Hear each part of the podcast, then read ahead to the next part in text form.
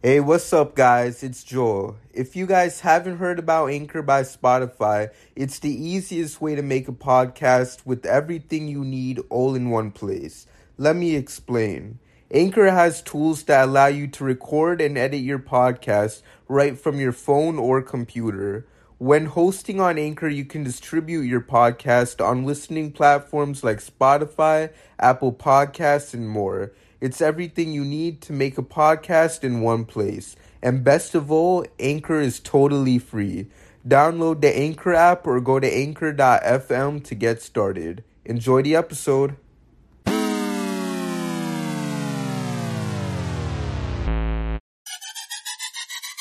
Welcome everyone to another episode of the Heat vs. the World podcast. Today we got our starting five like usual. So first we got Alex. Say what's up to the people, Alex. What's up? And then following him we got Henny Willie. Say what's up, Willie. What's going on? It's Henny. We need a big. and then after him we got Jonathan. Say what's up, Jonathan. What's going on? And then last but not least, a special guest from the Miami Heat beat, none other than the Kyle Lowry stand himself, Giancarlo. Say what's up, Giancarlo. Thanks for having me on the people. What's up to the listeners? I'm glad to be here. I bet. So let's talk about the game. I feel like Heat fans been going crazy about, and that's what happened Saturday night when the Heat lost by 20 to the Detroit Pistons at home. So, what's your thoughts? I felt like it was just a, a bad loss overall. We had a, a, good game from Bam and a good game from KZ. Uh, turnovers hurt us, man. Turnovers have been hurting us all season long. So, I think that's why one of the things we've been harping for is either a big to play next to Bam or a point guard. Because if we just continue to run Bam as the point guard, it's it's hard. You know what I mean? It's hard and it makes things difficult for the team to create that offense just by itself a little more naturally. So uh, it was just a little disappointing to see that. I mean, for them, you know, it, it's Pistons shot the lights out, right? And I think that when the Heat are short and the Heat are missing their two best wing defenders and Jimmy and Avery, you know, that's going to be a problem. I mean, they've had. I mean, if you've listened to to Heat you know that we've harped on the point of attack defense for a long time. Their guards can't stay in front of anybody. So Kendrick Nunn is constantly trailing any pick and roll. He gets jammed in the screen, doesn't get around. Goran the same, Tyler the same. Duncan's gotten a little better. I'll give him that, but he's mostly defending wings now anyway. So I look at kind of what's going on with them and their kind of shot profile and all that. Like the Heat have been pretty good as terms of a defensive game plan. They're like, okay, we're going to kind of follow this modern way of thinking, go out and contest bigs because we can't switch because we don't have the personnel. So that's kind of the only thing that you don't like. And we're going to protect the rim. And the Heat allow the second fewest field goal attempts at the rim. Um, they're bottom 10 in percentage, and that's partly because they have really small help defenders. But they do a great job of limiting attempts at the rim, but they're bleeding threes. And part of that is their guards can't stay in front of people and pick and roll. So even if you have a guy like Bam, who's like a really talented defensive player, and he's dropping on that pick and roll, when that guard turns the corner and Nunn, Goran, and Tyler are trailing the play, well, now Bam's playing a two on one, right? The screener who's rolling and the guard. So then what happens is, is that those guys that are defending the corners now have to help a lot earlier, and then you get those kickouts to three. So it was kind of a microcosm of what's been wrong with the team for two years, at least in their regular season production. And it, it, doesn't help that their two best perimeter defenders are out. So it's it's tough to look at this game and say like, well, this is a systematic issue that's wrong with this team.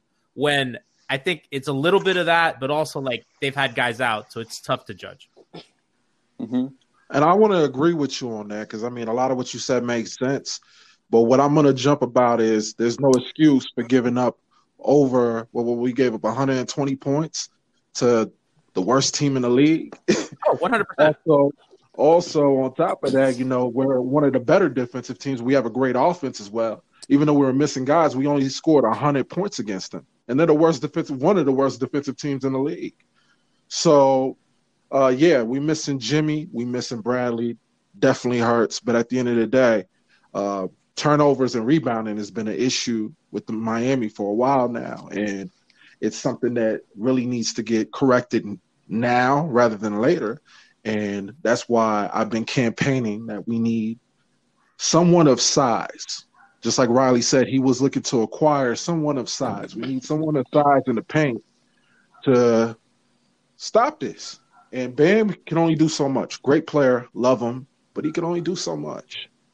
What do you mean by someone of size? Because you and I have gotten into this in the group chats and, and on the timeline and everything. Like, what? Like the Heat are obviously a bottom rebounding team. They're one, two, three, four. They're fifth from the bottom um, in aggregate rebounding per game, which is obviously not good. But what do you mean by size? Because if if the offense they need a guy who can shoot at the four and preferably a wing. Because the thing with Olynyk, the Olynyk and Bam pairing has been really fruitful offensively.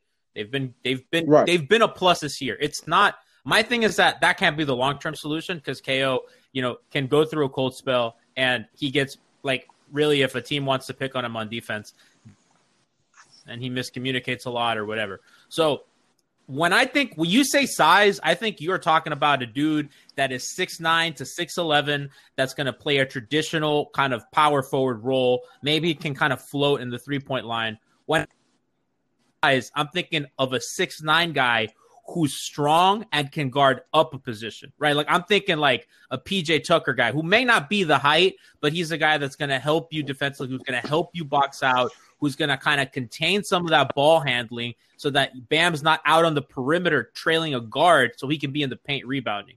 And I think that's where we disagree. I'm looking at this. When I say someone of size, I'm speaking uh, uh, Christian Wood territory. You know, um, I, I, would really like somebody like that. But at the end of the day, we all know Bam can shoot. Okay, that jumper is looking better every single game, but we've seen situations where Bam was forced to shoot outside buzzer beaters, and he knocked them down. So the man can shoot. So I think it's time that we allow him to take a few steps out of the paint and shoot. And even if we had like a dominating big just for our rebounding issues, like, you know, I know a lot of people aren't high on Drummond, but I think Drummond would fix two things for us. He would fix our re- re- rebounding issue, definitely, like quickly. Um, I feel like if we fix that rebounding issue, then we would have a lot more possessions. And we lose possessions every single time that we turn over. So it's kind of like a double edged sword. We're getting killed on both ends when we're turning over the ball and we're not rebounding enough. So turnovers, that's something that the players got to fix. They got to fix that. Maybe we limit the amount of passes because we love to pass. We're a really good assist team. We're high. I think we're number five in assist.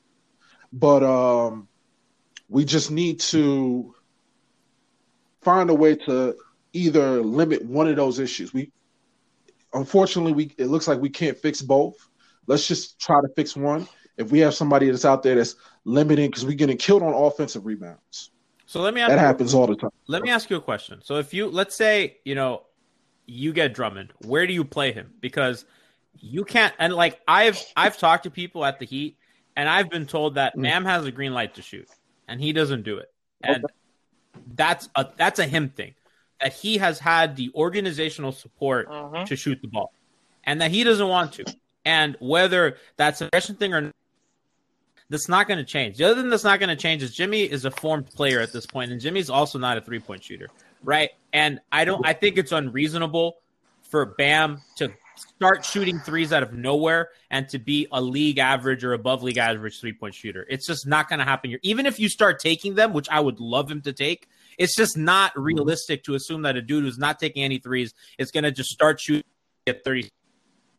So the Heat need their offense to be good. And if you put Drummond in there, you just have three guys who are not going to be guarded shooting threes. Like even if Bam shoots them, they're not going to guard him. They're going to treat him like Embiid out there. Jimmy's not guarded. Right? Everyone's going under screens. It's just not a thing. Like they're just like Jimmy. If you want to take that, you you do it.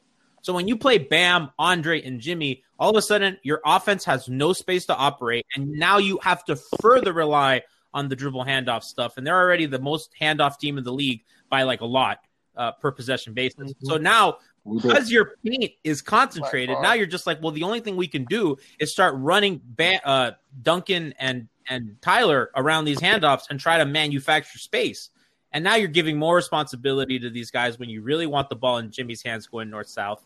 And on defense, Drummond gets picked on all the time kind of cement footed, not a good defensive player. You know, if a big is in the game, you know, you if he's screening, Bam's always involved in that pick and roll. Which is helping their defense, right? Whatever good that their defense is it's because of Bam. Now, when you add Andre, now it seems like, well, whoever Andre's guarding, we're gonna put him in the pick and roll, like, and we're gonna have that pull up whenever we want because he's he's they have to drop. Their switchability goes to hell. I don't like the idea of adding another big. Obviously, Christian Wood's a really good player. Um, that's just not a realistic option. I mean, he can't get traded for a while anyway, and Miami doesn't have the trade juice to get a guy like him.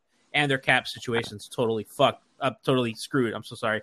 Um, I'm so sorry. Uh, they're totally, totally screwed.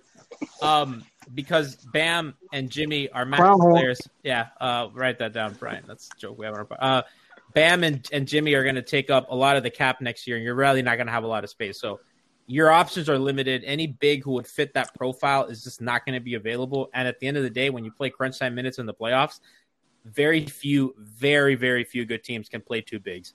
And I would argue that probably no elite team plays two bigs down the stretch.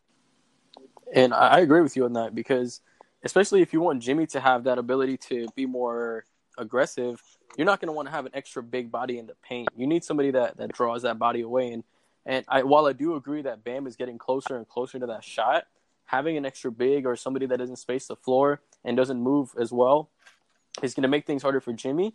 And then it's going to make things harder for, for Herro and Duncan. So it's going to limit our shooting, slow things down on offense. So Drummond does solve the rebounding issue, but then he creates a whole other issue on defense and a whole other issue on offense. So I feel like a guy like Thaddeus Young or somebody like that profile. Yes. He would, he would, yeah. But at the same time, though, we still need somebody to solve that rebounding issue, and maybe not Andre, but somebody that is known to but rebound. For the simple fact is, why can't or, or, or, even a shot blocker, even a shot blocker, for example, because you know, with, with having with having Tyler and Duncan on the court at the same time is basically like we're playing five on three because no, they're great I, on I, offense. I disagree because their rim defense has been great. They're the best in the league. They don't let people get to the rim. So you don't you they've manufactured a way that you don't need a help defender because they're not getting to the rim. They're protecting it. They're literally not allowing shots at the rim. It's the second fewest in the league by like I think first and second place are separated by like a lot. Like it, it's they've been able to do that. And in the playoffs, what they're going to do is they're going to switch because that's what got them to the finals. They surround Jimmy and Bam with shooters, movement, and they switch on defense. And when Tyler and Duncan get in pick and rolls, they hedge and recover. And it worked great. They were able to contain Kemba Walker. He did not hurt them. Every guard, other than Rondo, they were all injured. They were depleted at that point. Uh, mm-hmm. They contained. They weren't hurt okay, by and I, and I, agree with you, but then what happened when we faced the Lakers? Of course, we could talk about the injury Bam, bug. That, that, that how, how can you judge yeah. series? Hold on, hold on, hold on. I, I agree. I agree with you. Okay, of course the in- injury bug happened, but at the end of the day, the Lakers are always going to be the biggest team that we play against. Come on, LeBron is a freaking animal. So is AD, and they're both unguardable.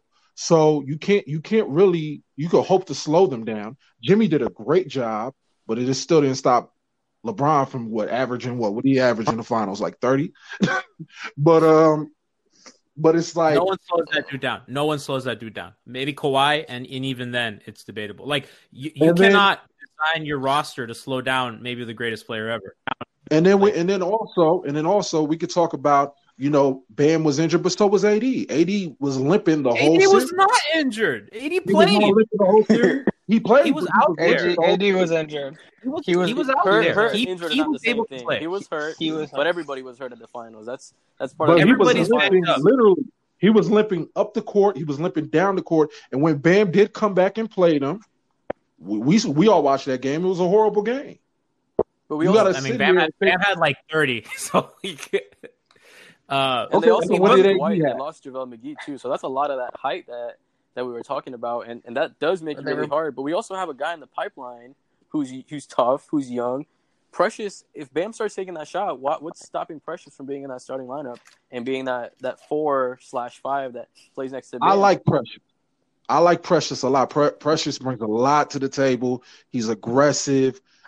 But of course, you know, right now he's he's young. He's going to need a season right. to develop. Right. And that's why I'm talking about now. I'm not talking about going future, uh, going further. We need a, a big. I'm talking about right now. If we plan on doing anything, if we plan on trying to attempt to go back to the NBA Finals, we need something that's going to stop or that- that's going to generate rebounds. Rebounding is one of our major issues. I think we're in agreement. The answer is not Andre They, Drummond. they need a wing. It may not be Andre. It's not Drummond. I, I've seen people float around the name uh, JaVale McGee. I mean, I've seen people No, float no, around no. a lot of different. But Why would you want to play like JaVale want and Bam together? Like that's what I don't understand. Like why do you want to play two traditional Yeah. fives together? like, I don't. I said I've heard people. do you want them Bam? At the end of But the you, day, you're saying you want Why would Drummond. You, want Bam at Why the would four. you rather not have? If you have Bam at the four, Go ahead. huh? No. Let's say if you have Bam at the four, he's gonna guard the perimeter. Let's say we play the Nets, he's gonna be guarding KD all series. What if he gets fouls and then we have Drummond at the five or another big at the five who who's not as good defensively as Bam, and then we're kind of screwed. So this is the thing, like Bam could play the four, but then who's gonna play the Well, five Bam's going to in his place? Kelly Olynyk. exactly. And I'm sorry. I'm sorry if Kelly plays plays uh and what if if Kelly plays the five, you know DeAndre what DeAndre Jordan, he he's gonna look he's gonna look he's gonna look like prime DeAndre against Kelly or Myers if he ever does play. Um we're not gonna talk about Myers Hopefully not.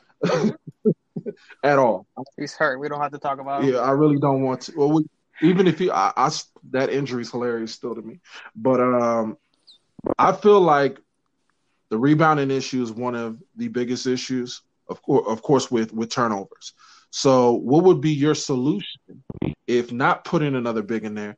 How do we, how do we, how do we slow the bleeding down? I wanna- because I- it is something. important. I want to read We- middle of the pack in turnovers this year. They're not like one of the worst teams. They're not. They're very in Yeah, the they- middle. So I think It, It looks just feels worse, worse. yeah. Right, because a lot but of them- rebound we're at the bottom. yeah, rebounding's an issue, but they they've traditionally never been a team. I mean, only the only years that they have been good were the Hassan years. I mean, going back to the Big Three era, and even before that, I mean, you you'd have to go all the way back to 2006 when they were like a decent rebounding team. But I think that we also have to understand that the league has changed a lot, and having a big deep in the paint when teams the way that the Heat play defense is they're allowing threes. That is that is the goal, and those three pointers are not at the basket rebounds. They're kind of in that mid Right. middle area, and when you have guys down low boxing out, you need wings to get those rebounds. Like Tyler's been very good, but their wings are not getting rebounds, right? Like Duncan's not a good rebounder. They don't box Jimmy out. is a good rebounder who's not playing very much, which is another part. So, like, that's the thing. And if you replace Mo Harkless or something with a guy who's a good rebounder for his position, that stuff gets fixed a lot. Like, I, I think that that's the other thing that we're not mm-hmm. talking about. Like, once you And let's talk about this too. So Bam is supposed to be our premier rebounder, but he was getting bullied by Stewart. I mean, Bam just was coming back from from a, a week. Imagine you don't remember these. They were in COVID protocol, so you're not supposed to be seeing other people, right? Because you potentially have COVID. So, like, the point is, is that Bam is not practicing. Bam's not working out. Bam's not training. Bam's not seeing a masseuse. Bam's not seeing a, a coach. Bam's p- presumably sitting in a condo watching Netflix.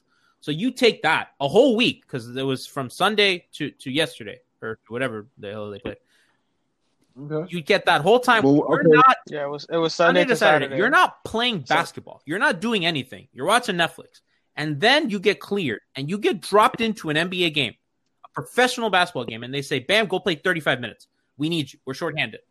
I mean, you're not going to look good, right? Even if it's the Pistons, those are NBA players. So I have some leniency because he's been good. He's been a good rebounder this season.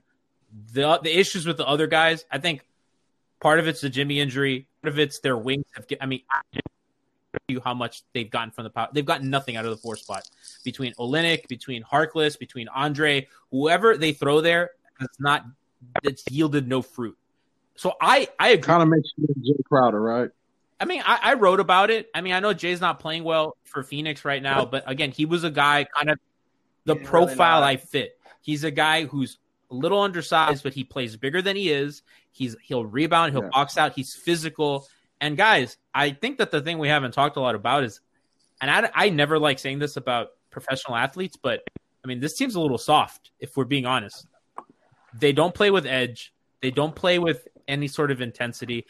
It it it all it, it's it's not. They don't play Miami Heat basketball, and, and I know that that's a cliche, but they're they're not physical. Right? I think I. Jimmy's not there.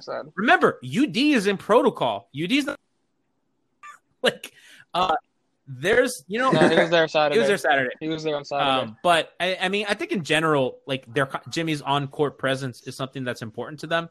It, he is the identity of them more so than Bam. Bam's a finesse player. I think we know that as good as he is. like Jimmy, Avery Bradley. Oh, sorry. No, that was it. Uh, like Jimmy, Avery, Bradley, and Bam. Somebody tweeted out. I think it was Ethan. They said they've only played seven minutes Nekias. together in the season. And that's crazy. Presumably, our, our three best defenders. It was Nekias, Mhm. right? It wasn't Ethan. So Nekias tweeted that out. Only seven minutes. So like we can't really fairly judge this team because we don't have our three best defenders playing that much. They played But we can though. like a quarter We together. can't because at the end of the day, We don't- always going to be the Jimmy man. barely played. You mean Jimmy's barely played? Like the team we're gonna see in the playoffs, assuming that they bubble in the playoffs and everybody's gonna be there, because they probably will bubble. That's another conversation. But assuming that we have everybody there, the team's gonna play different because we're actually gonna have our best guys available. Okay. Right now, we have we're we're putting the, the teams together. We don't have all we have all these people playing roles that you know what they're probably not gonna play towards the end of the season, which is normal for most teams, right? When you start a season the role that some guys have in the beginning isn't the same at the end. Like Kendrick Nunn started the season as a starter, ended it, he's barely even playing. Right? And that's just the most drastic example we have, but I think the same thing's going to happen as the season goes on. We're going to see a lot of guys now playing that we might not even see or might not even be on the team come the end of March. And I think we know how So- Eric So the car- works. Like he's a tinker, right? Like he's trying stuff to see what's going to work when it counts. And I think that they, But he's going I think, get before the season's over. yeah, like their best lineups, you know, via cleaning the glass. Jimmy at power forward has been their best lineup on both ends of the floor, right? They're scoring a lot on offense, and I think you know, I think the most you saw was in that Celtic game, you know, where it looked really bad in the first half. In, in the first quarter and, and change, and then they, they kind of downsized. They went to Jimmy, Bam, Duncan, Tyler, plus one more guard, and they were suddenly scoring a lot. They were able to be more switchable.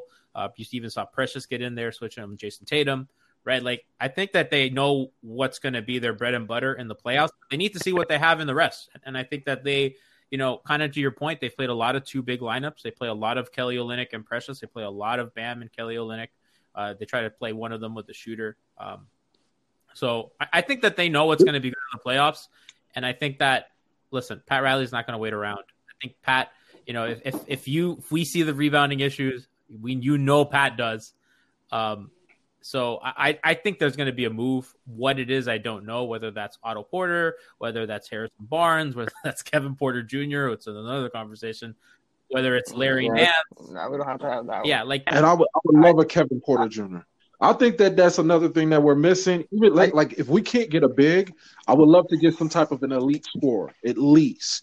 But the simple fact is, like we we attempt the we, we I think we have the lowest field goals attempted in the in the league.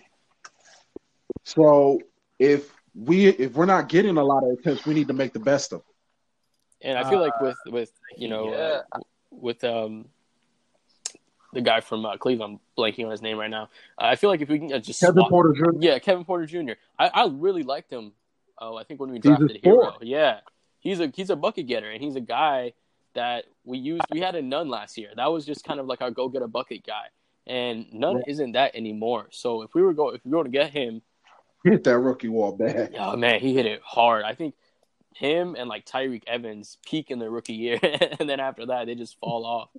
But um, but if we can swap out Nunn and get a Kevin Porter Jr. who can come in, get some buckets, and just score for us, and allow just just generate his own buckets, get his own shot, just kind of like.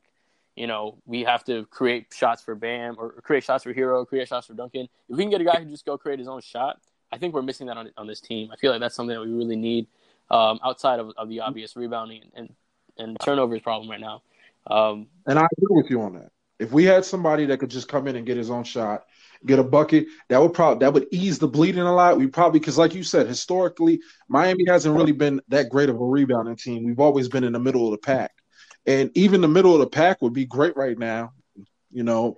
But um, yeah, if we're if we're not getting that many field goal attempts, and we're not shooting that great, we're we're dead in the water. So having somebody that could go out there, create his own shot, and just get buckets would really ease the bleeding of this team. So I'm with you on that part. So let me, Yeah, especially with Jimmy out, you know what I mean? Like, we, we, if we don't know who we're going to have playing, we can't create that team offense that we are because we, we play offense as a team. We're not a sorry to cut you off, G.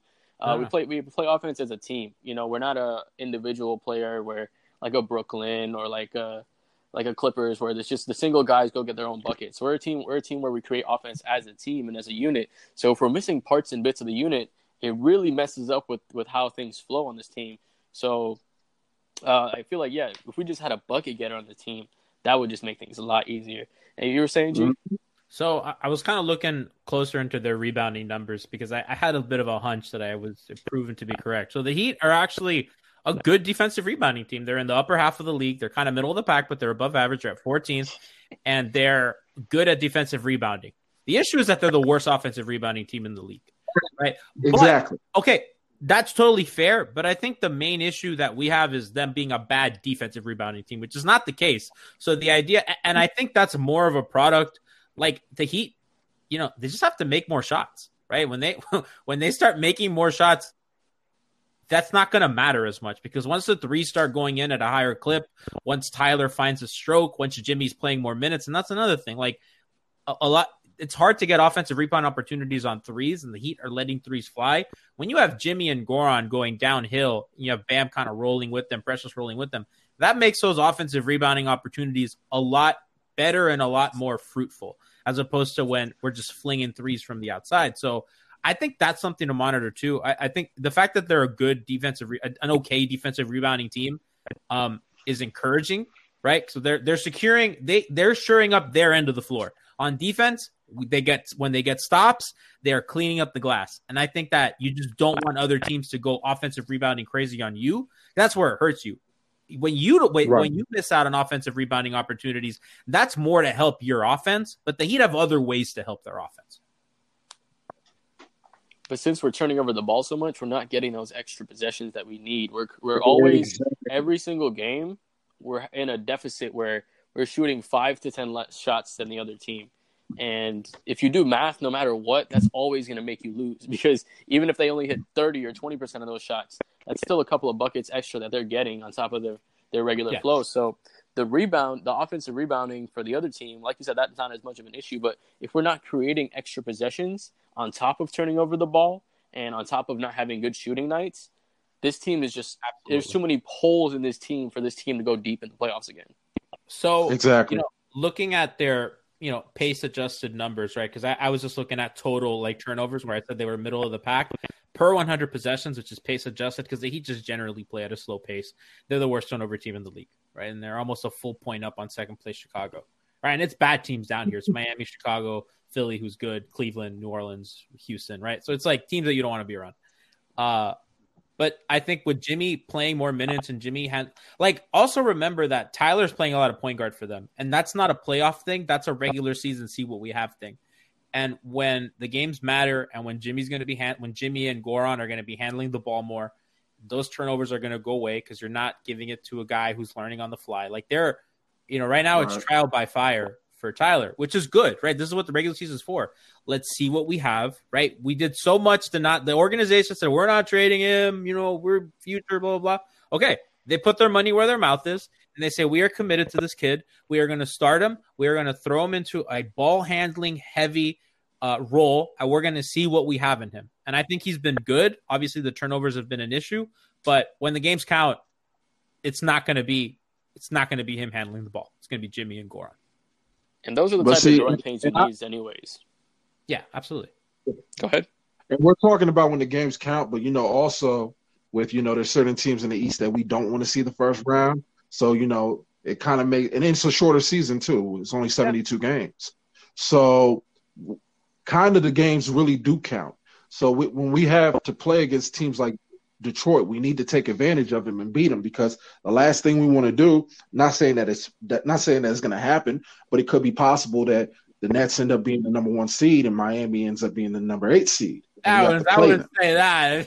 Ah, I, I think I I think your concerns are valid. Like I think that you have made a lot of great points, and I agree with you. Like, I think we generally agree on the ethos of what's of what's wrong with them, right? Like I, Well, I the think, only reason why I'm saying that the possibility that we could be AFC is because we're playing with stuff that we normally never play with, which is COVID.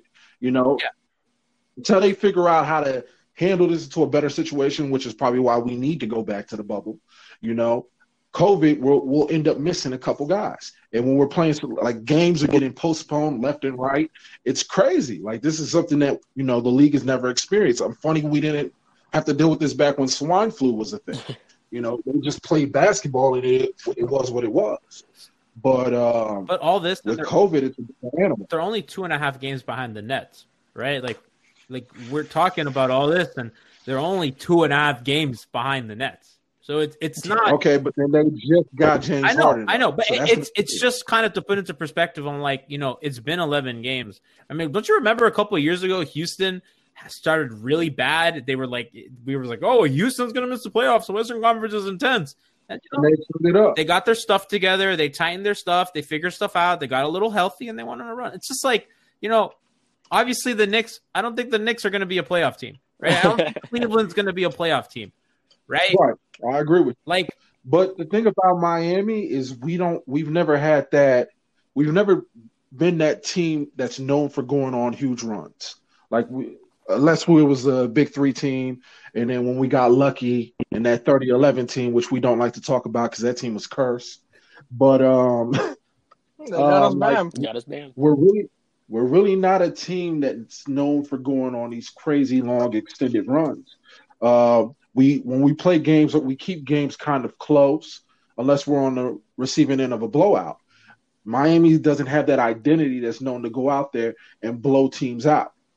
It's always it's, if we win, it's going to be a close well, game. they did last year. If we lose, Last season they were running We teams, especially early in the season. They were winning regularly by by thirty and twenty five points, like at home. I, I remember, like particularly at home, they were just a juggernaut, uh-huh. and they were. that must have been like maybe three or four games. No, no, it, it was I don't it was it was like up until February that they were bludgeoning teams at home, consistently. You know, Yeah, 30, 30 points. Yeah, it was like e- And that's probably with and that was probably with Kendrick Nunn probably throwing up thirty himself. Yeah, because I mean, that- that was, nobody knew what to expect with Kendrick Nunn. You know, he was an undrafted rookie. They didn't expect him to go out there and do what he did. But the cat's out of the bag now. I mean, the pull-ups just completely abandoned him and, and everything. And, and like they're gonna have a soft part of the schedule. You know, they're gonna get to play Sacramento, Charlotte, Washington twice, New York twice, Houston. You know, they're gonna get times that they're gonna get. I mean, their schedule's been kind of hard. Well, we got a soft schedule right now. We got Detroit. Well, we had Detroit twice. Well, well, we have them again today. Then we have the Raptors, which haven't been doing great at all, but they're starting to look good. They, they're, that last game was kind of I mean, even though we're we're 12 seeds right now, we're one we're one game away from the sixth seed, and and like what Gianni said, the Knicks and the Cavs are probably not going to make the playoffs. So oh, we already like, know. so. Think- I, think I of their think we're going to be. schedule. so far. Orlando team, New Orleans, whatever. Milwaukee twice, Dallas, good team. Oklahoma City, eh, team. Boston, great team. Washington, eh. Boston, postponed. Philadelphia twice without any of their players, and Detroit. It, it's been probably one. I don't have a strength of schedule in front of me, but it's probably been one of the more difficult schedules in the league. And I know they're coming up on Brooklyn twice, Denver, and, and the Clippers and the Lakers. Um, but you know, it, it's b- better times ahead, and they're gonna have kind of when. Well, I mean, when we played the Wizards, we played the Wizards without Beal or Russell, and that was a struggle. it was bad. It was not that that we were healthy, did not inspire anything. and we were healthy. We haven't had. We were had. missing Jimmy that game. We've only had Jimmy, I think, six games. I think that's what it was the last time I checked. Yeah, he didn't play against the Wizards, but we haven't had a lot of our guys, man. Like, and, and like this guy just said, we're the 12th seed and two games away from the sixth seed. One, Like, one that's- game. One game, One not game. even two games, one game. Like that's why it's so early, man. You can't. There's, you can't really say anything definitive about any of these teams. Not a single one, including the Heat. You But- can't say a team is definitely good or definitely like worst team in the league. Right. right. It's hard. It's too early. And I can't say I won't say that. Like I, I haven't given up on Miami. You know, I, I I don't think anybody should. It's not. We shouldn't panic yet. You know what I'm saying? We do know that there's issues that need to be addressed, And as fans, we want our team to address those issues sooner than later. You know, and uh, Pat Riley's history, you know, he'll fix them at the deadline. That's normally when it happens. But I think a lot of fans, like even me, you know, I have my moments where I'm like, man, you know, this team right here, what are we doing? But I mean, it is too early to pick. And, and I agree with too. everything that you guys have said. But at the same time, though, just as much as we said that, yeah, it's still early. There's still winnable games that we still need to collect because if we don't get those games, seeding is going to matter. Right. And and I really don't want to see the Celtics early. I don't want to see the net the Nets early. Neither one of those. Those are the only two teams in the East that I could even sit here and say those are teams that could push us. I mean, like we didn't run the Celtics out of the the, the arena. I mean, we won six games, and one of the games was actually decided decided by a game saving block from Bam. So we can't sit here and be like, well, you know, we're confident that Miami can just run the team out the park, go back to the NBA Finals, and lose to the Lakers again. But uh, you know, it's just there's things that we need to address, and they need to be addressed through a trade. And just to put things in a bigger picture, I mean, before Jimmy came here, everybody was thinking the year after 2021, that was going to be our prime competitive year because that's when we were going to be able to target Giannis. And let's say we, we made this finals run last year as a heavy underdog. And this right. year, we don't know what's going to happen with seeding.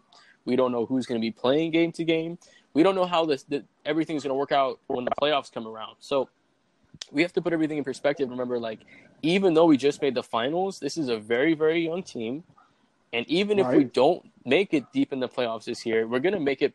You know, in the playoffs, we're going to have more games, and we have a young team that's going to develop next year. And we lost that on James Harden, but there's more opportunities for disgruntled stars. So even if we don't have the season that we want to this year, Tyler's growing as a point guard. He's doing the uncomfortable thing right now. We're watching him grow up as a second year player in front of our eyes, and he's doing a good job of it. In my opinion, he's been doing better and better. Precious. And I, and I agree. And like I said, I would be more patient with this team if Jimmy was like 25, 27 years old. You know, mm-hmm. he's not young. you know, in basketball terms, he's not young. Um, so he's in and, and he's in his prime.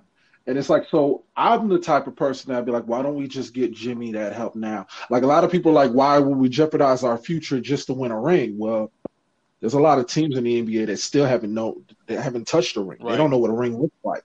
So and and they've had, you know, shot after shot in the lottery. They've had, you know, number one draft picks, uh, or you know, lottery picks, and look at where these teams are at. They're nowhere. So you kind of sit here and think, you know, yes, we want to develop our, our young talent because you know we do have a future, but at the same time, no, I'd rather see Jimmy raise a trophy above, above his head and it not be just an Eastern Conference championship. I, I, I really want him to, you know, hold the one that counts, and he's not getting any younger. So I read. That's why I'm on the side of let's. If we if we want to call it mortgaging our future now, I'm on that side. You know, at the end of the day, we talk about draft picks. Draft picks ain't going to mean nothing if we're winning. Who are you trading for? Huh? Who are you trading for? Who are you mortgaging? Well, there's nobody that we could trade for right now unless Bradley Beal walks into Washington's office and say, "Hey, I want Miami and only Miami." Uh, Kevin Porter Jr. That that that came out of left field, and I would really like that trade. Low cost. We don't have to give up seven players to get him. But honestly, I think we should have did. The, I'm, I'm on the side where I say we should have did that James Harden deal.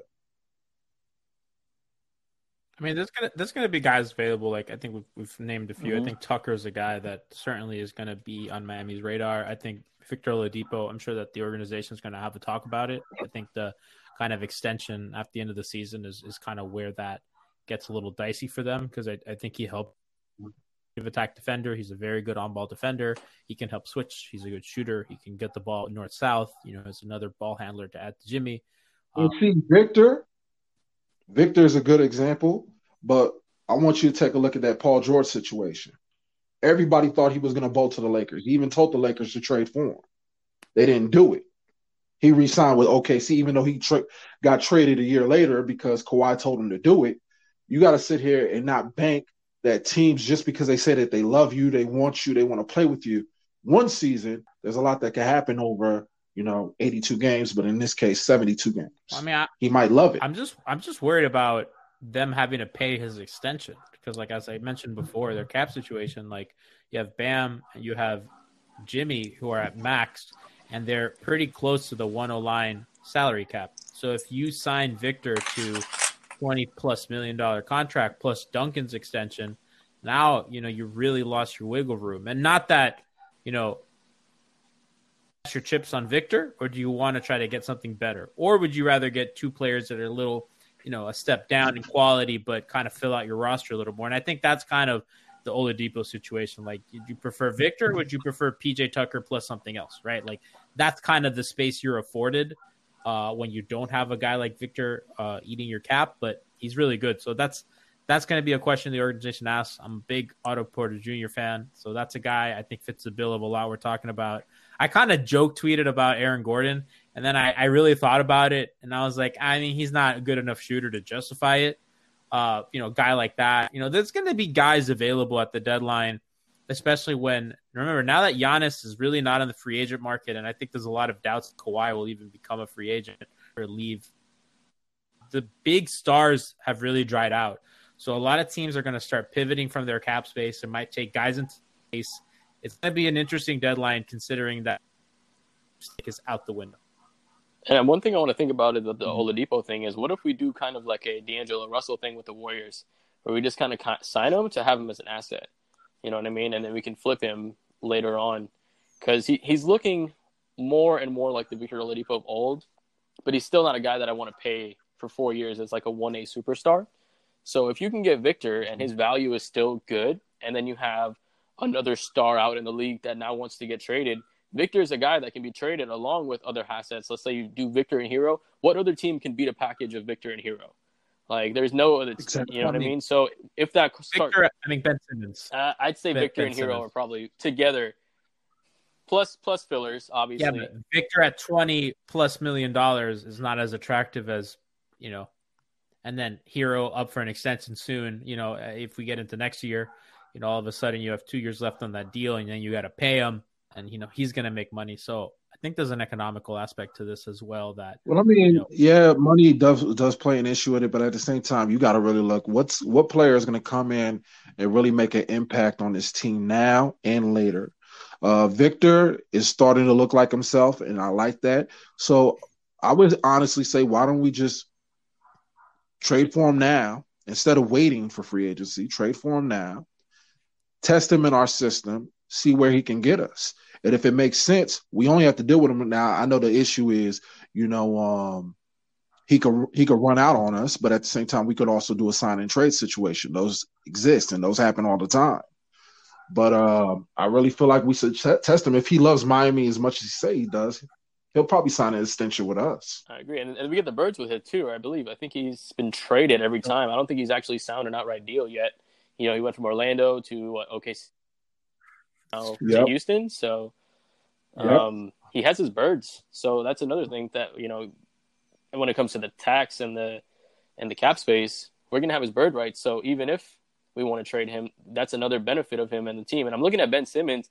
Ben Simmons is due next year 33, 35, 37, and 40 million dollars. And man, Ben Simmons is not playing like LeBron James number two that everybody thought. I mean, Ben Simmons played 10 minutes from my house in high school. He played Montverde but he's not playing like LeBron number two. He's playing more like Draymond Green.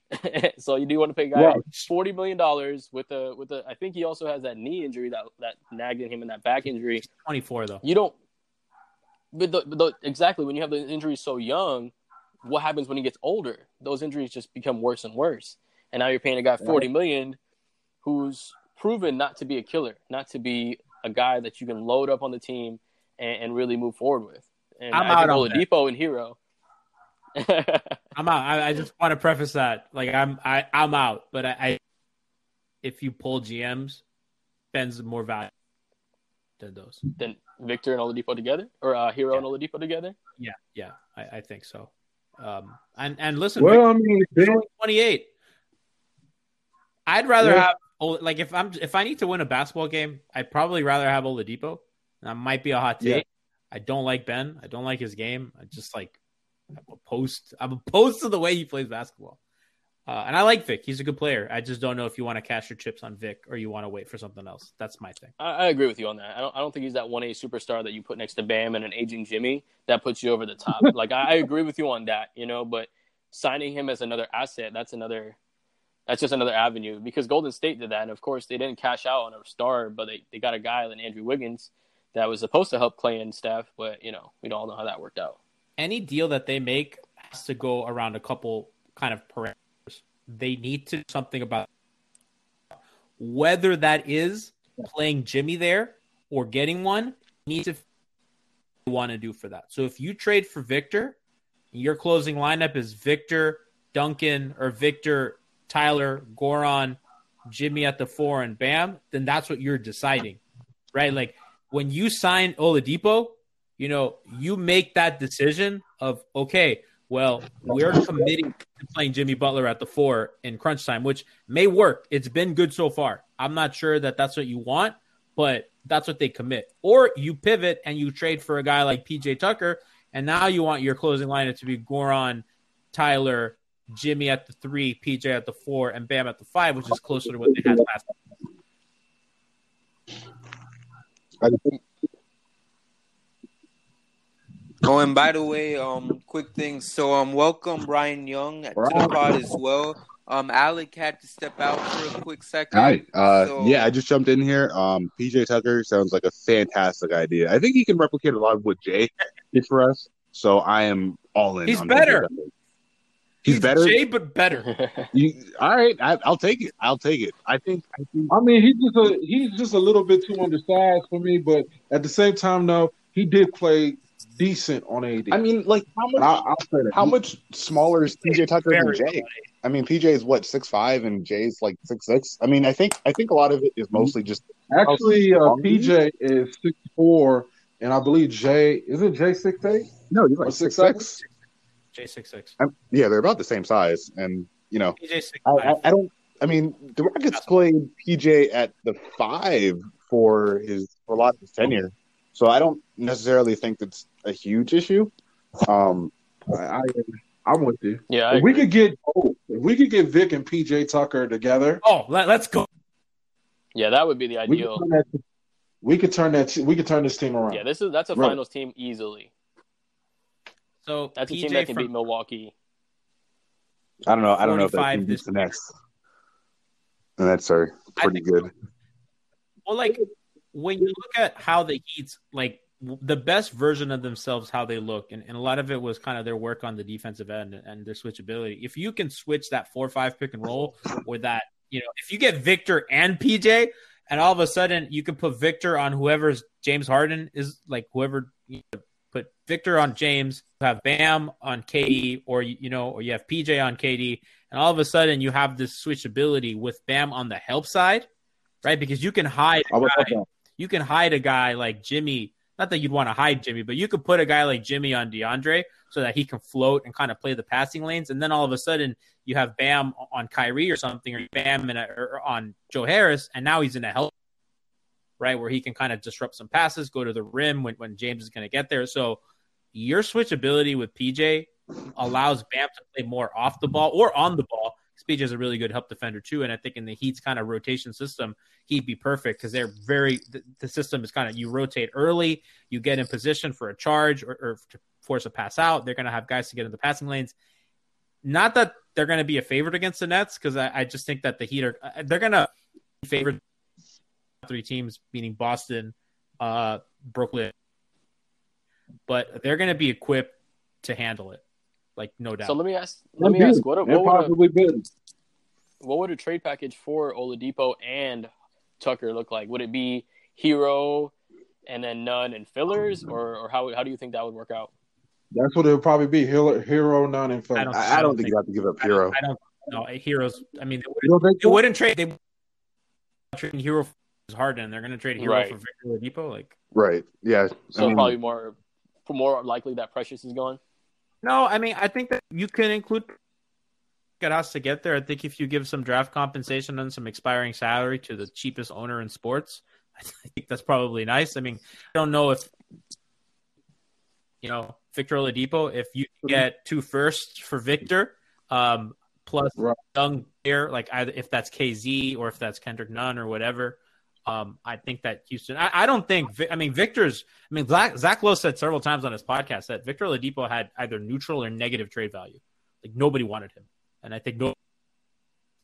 Um, his contract's at twenty one million dollars right now. So, Andre uh, or Kelly Olynyk plus Meyers Leonard gets done.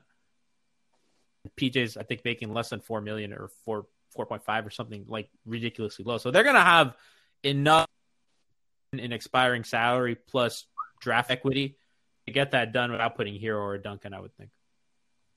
Yeah, the Rockets might need that too. Uh, uh, definitely that cap space. So expirings will probably get it done. You're right, and I mean it'd be a low cost situation for Miami. I mean, Yeah, honestly, low cost and high reward. so like, would you guys do it? Very high reward. How would you feel if it's Send Olynyk, Meyers Leonard, and Duncan Robinson for Victor and PJ? Are you guys still Uh, feeling the same? I'm, I'm Yeah, I a don't huge Duncan so. Robinson fan. Um, yeah, he's our offense. but, But I mean, remember, yeah, he they're, gonna, literally they're gonna Duncan's gonna get probably twenty million dollars next year. I mean, if you look at Yeah. the Joe Harris, Duncan deserves. yeah, that's He's the problem. Is, Duncan Duncan deserves it. is we have to consider. Sorry, we definitely have to consider like how much of is Duncan's value worth what he's going to get paid, and hypothetically, if you have Tyler Herro, you know, um, you know how much of what Duncan does can you replicate in just playing Herro at the two and having you know a guy like Victor or whoever else at the one, you Kyle Lowry. Um, so I, I guess I guess if you're making the move for Oladipo, then you know he's going to play one of those guard spots anyway, and you're going to play Herro two a lot. So I suppose I it's tough. It's tough, man. Duncan is you know I, a all I gotta say is Duncan is shooting forty percent from three, uh, with nine attempts. yeah. That's That's that's you. you and everyone's coming. Forty three percent, and everyone everyone's is coming. yeah. I mean he, he's he's and then on he's top of that, top five shooter right now, right? Top three maybe, top three. top three. So it's it's tough to Top say yes just because you like we all trust the Heat to develop and find guys, right? But you typically don't find a top three shooter. You know that there's there's some luck in that, and I I just And his I'm second hesitant to give that up. This is his, this is his second because last year was what his first full season. Yes. I think so, yeah. So this is his second season. I mean, and I mean, on top of that, he's developing pretty well too as a as a dribbler. Like he had a couple of Yeah. you know, especially in those games where we didn't have a lot of players, he was averaging what twenty three points a game during those times with some layups, with some back cuts. He hit two threes against that last Pistons game, where they were like four feet or five feet behind the three point line, and he was just wetting them. So I think if we're gonna give up, if we're trading Duncan for Oladipo, we have to know that we're keeping Oladipo because Duncan is literally our, our offense, and it would be really really hard to give him up with all the, the dribble handoffs and, and everything we do with Bam. If we're not gonna know we're gonna get either another one A superstar by flipping Oladipo or, or having Oladipo return to that top tier uh, by himself. hypothetically, if you gave up Duncan, could you like not give? I mean, could you maybe not give up a pick? Because I feel like Duncan, especially on the Rockets, would have a ton of value. It I probably Maybe that's just me.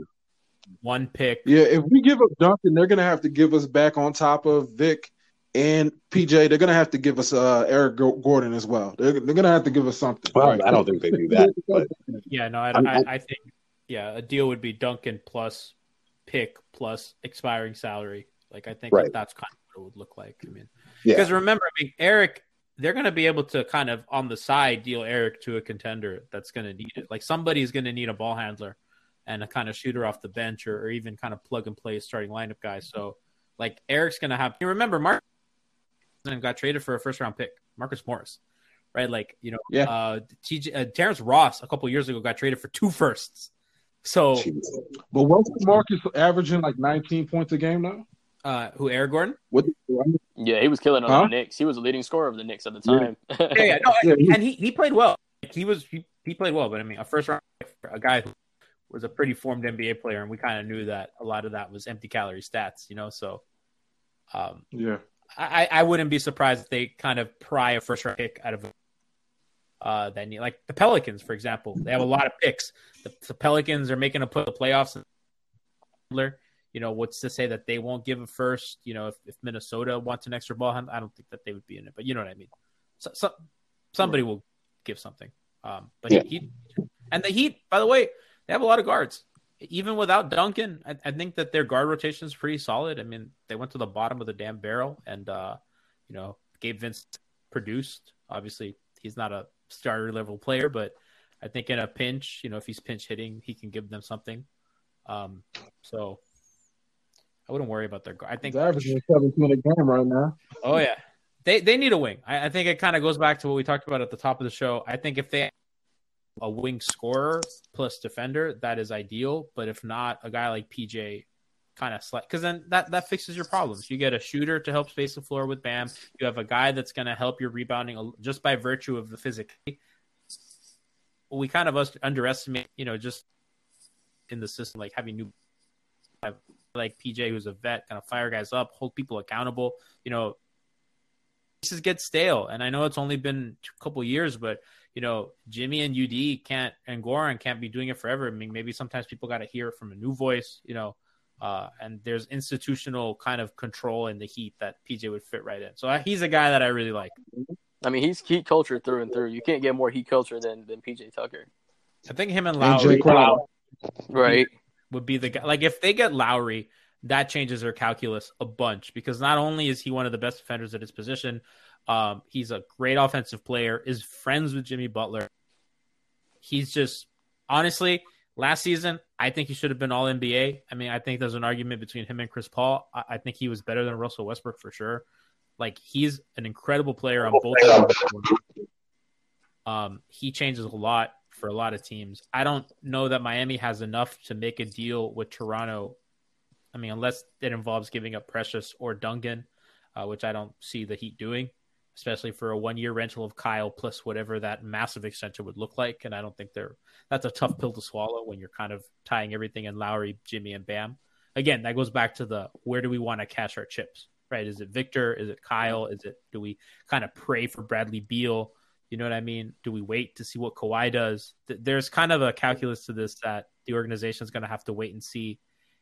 And you know, my guy Lefty Leif, aka Greg Sylvander of Five on the Floor over Five Reasons, uh, made a good point that last season the Heat had a bunch of dudes on cheap contracts that overperformed, and all of a sudden next season they're not going to be on cheap contracts, and this year they're not overperforming. So when we kind of look at them, you know, you had to kind of look at the economics of it. Go back to that again. You know, they they're gonna their best players last season were producing on minimal contracts. Bam, Duncan, Tyler, right? Even Goran was on a reasonable deal. Now they have they're paying a bunch of dudes a lot of money, and everyone's kind of underperforming except for Duncan and and Bam. So I think that kind of plays into their sense of urgency as well.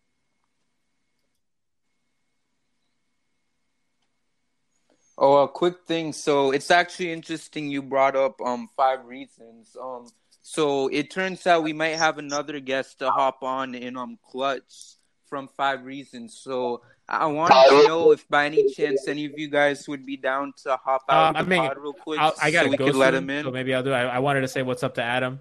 Uh, so I guess I guess I'll duck out. Uh, tell Adam that's my guy. Love that guy. So shout out to him. He's cool. Actually, a- Oh, he wants to talk to me. Okay, I'll I'll gonna stay on a little on more. I do have a I do have a little work to do, real but yeah. I'll I'll, uh, I'll say what's up to Adam. I'll, I'll hop out real quick.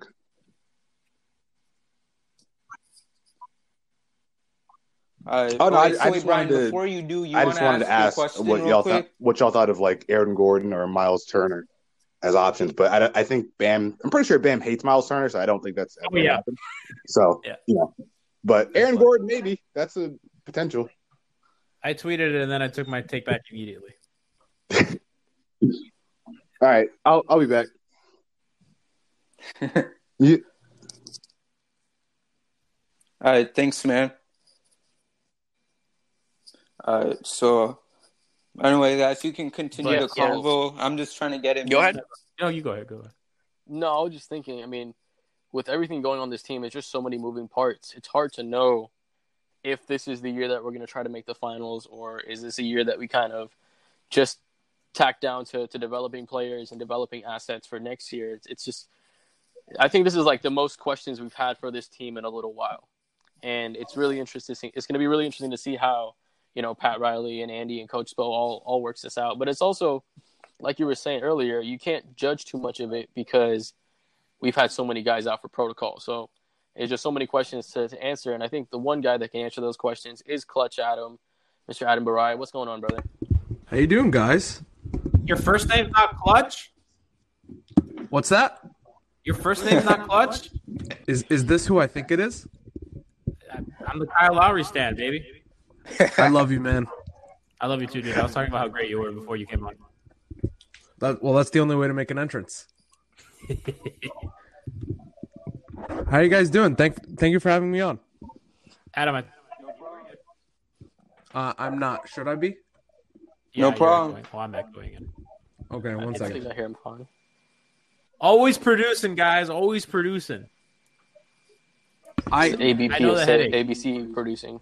Joel Joel, I, I had to come on because this is the only median in which I can talk to Gianni on a uh, recording based platform. I'm, I, listen, you you invited me on your pod. I did. I'd invite you on mine, but there's some limitations that I think you're aware of that I haven't done that yet. no, I'm aware. I was gonna ask you yesterday, to be honest with you.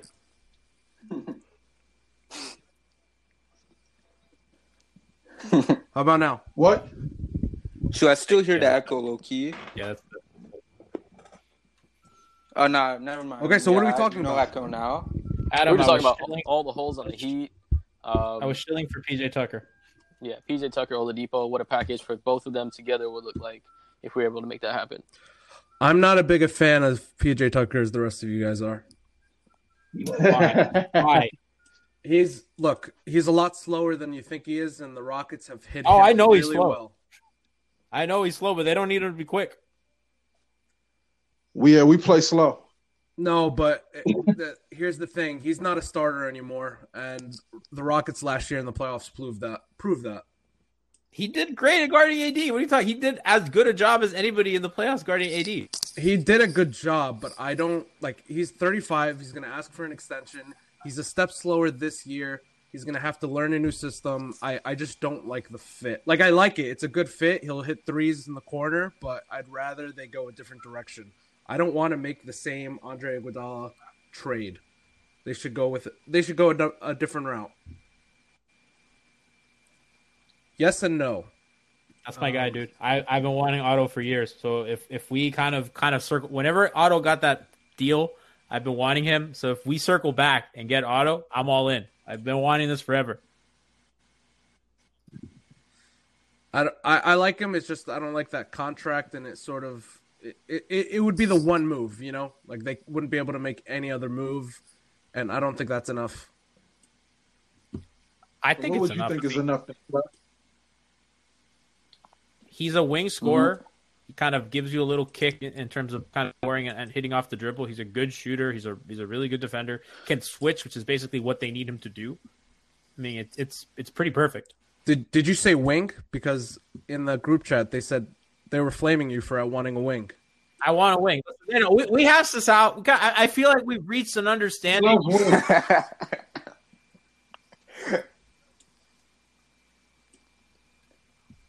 I mean, I know you and Willie got an understanding, but um, I don't know about the rest of the chat. I don't. I wasn't even gonna react to any of the messages. Most of the times, No one whenever was y'all going were at it. It was just I all just of them mocking read it Gianni. and just Gianni didn't didn't say say anything. Yeah, it was an assault. It wasn't as much a discussion. I was under siege. Ah man, them screenshots. Bro, all the screenshots were coming. That was in. so funny, man. I was dying. That's that was so funny. It was hilarious. So, Clyde, what do you what do you think Miami could do to plug these holes? What if you could have two people for the reason because we need two. I don't think one player would start issues that. Um, Well, I I think the, Who would you- the I think the obvious answer, if it's not a big move like Bradley Beal, uh, the obvious is Victor Oladipo and PJ Tucker, but only if you re-sign Victor Oladipo this summer. Um, thank you. because I, I think he would be an asset for you to flip to for Bradley Beal later on. You know, so Right. if you can I agree. Re-sign Victor Oladipo because you don't have a pick this summer, so you can't generate another asset. So the only way to do that is to sign a guy and then potentially flip him later. So my thing with that, Adam, Mm-hmm. Adam, my thing was that was like Zach Lowe has been pretty. Well, one guy at a time. Yeah, no, I think we're, we're cutting we're, we're cutting in and out.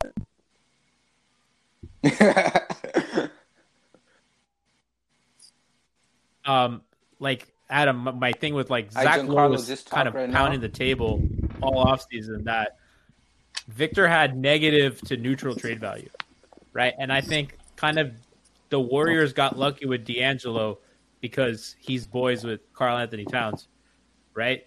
And I think I don't know if you've heard the same things that I've heard alluded that I don't think Jimmy is particularly on board with Vic, which would be my other trepidation with it because I think that that deal was there for Miami to have for a while. Sure. So I, I don't know if you've heard the same things, but from my I mean- understanding, that's not uh that's not something that Jimmy wanted. Well, what Jimmy wanted was James Harden, and that didn't happen. Don't we all? I know. Not Ethan apparently, but Like, man, I was He like, come on, Ethan, stop being anti-fun. he wanted PJ Tucker but not James Harden. But if but if they got PJ Tucker, then he'd be receptible to a James Harden move. mm, okay, it had to Which is- happen in the aggregate. No, that's not that's not a fun response. You don't want that answer. No, it's too nuanced. I mean, Ethan, no, Ethan's been in this business long enough to know that it's hot takes. Come on, Ethan. Yeah, so, So- I mean yeah. I was just gonna ask you, what what do you think would be the better option? Do you feel like giving up some of the assets now to plug the holes and, and hope for another finals run this year, or wait for that next superstar and, and just let this season kind of just drift into it, how, however it runs out? You I think you get the best player that you can get um by trading away Kendrick Nunn, Kelly or Meyers, and a future pick. Whatever or whatever the best player you can get is for that, that's what you do to try to plug in and fix some of the holes. If not, you wait for Bradley Beal. And who do you think's the best player we can get with that realistically? Realistically, Daddy young, daddy young, daddy young, daddy young. no. Um I mean, okay, so I don't think they're going to give up any picks unless it's for a guy like Kyle Lowry. And okay, so if it's Kendrick and Kelly, I think you can flip Kelly to an a contender for a pick. So But they they oh, never flip guys for picks. I mean, that's did someone for a pick. um Zoran Dragic when they flipped him to Boston for a protected second rounder that never That's a to fake second. That's a fake pick. Not not a protected second rounder. Those are those are fake picks. Those aren't real. They're imaginary.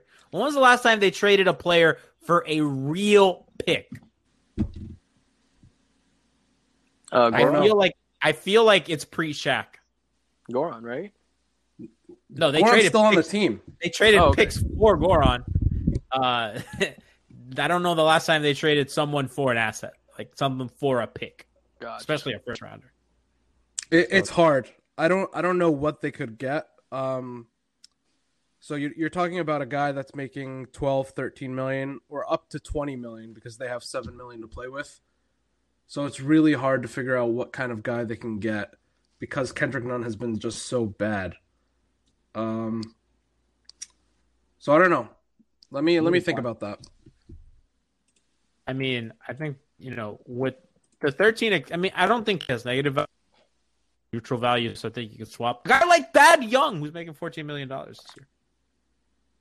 I you got to relax with your asphyxiation with these Chicago Bulls players. There's Listen. only one that's that's worth getting. There's only one. I don't want Zach LaVine in my DMs like, oh, Zach LaVine looking. No, get Zach LaVine out of here. Zach LaVine doesn't solve their issues. He kind of gives them a little bump in scoring, and he's a turnstile on defense, or as Frankie on our podcast says, a traffic cone. I've got a name by the way. Go. Uh, it's a guy that the Heat have been interested in the past, and a guy that I think they're currently interested in, but I really haven't given it much attention. Rudy Gay. Mm. Mhm. That would be a really good fit. I mean, be, I mean, he's no definitely on- on, the back end of his career, but as a fit next to Bam, that's a nice guy that can spread the floor. You know, he's a he's a serviceable, But it's serviceable so. guy. But he's a wing, and he versus the world doesn't want a wing. I mean, he could play four though, right? Twenty percent of the versus part, the world part wants a wing. win. Versus the world. Eighty is part. If Or they score. play him, if they play him at small forward, I'm a little more receptive to Jimmy at power forward.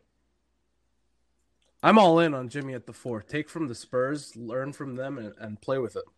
I would take Jimmy at the four too, because Jimmy is the most physical player on the Heat team, and he and he doesn't quit. So I would take Jimmy at the four all day.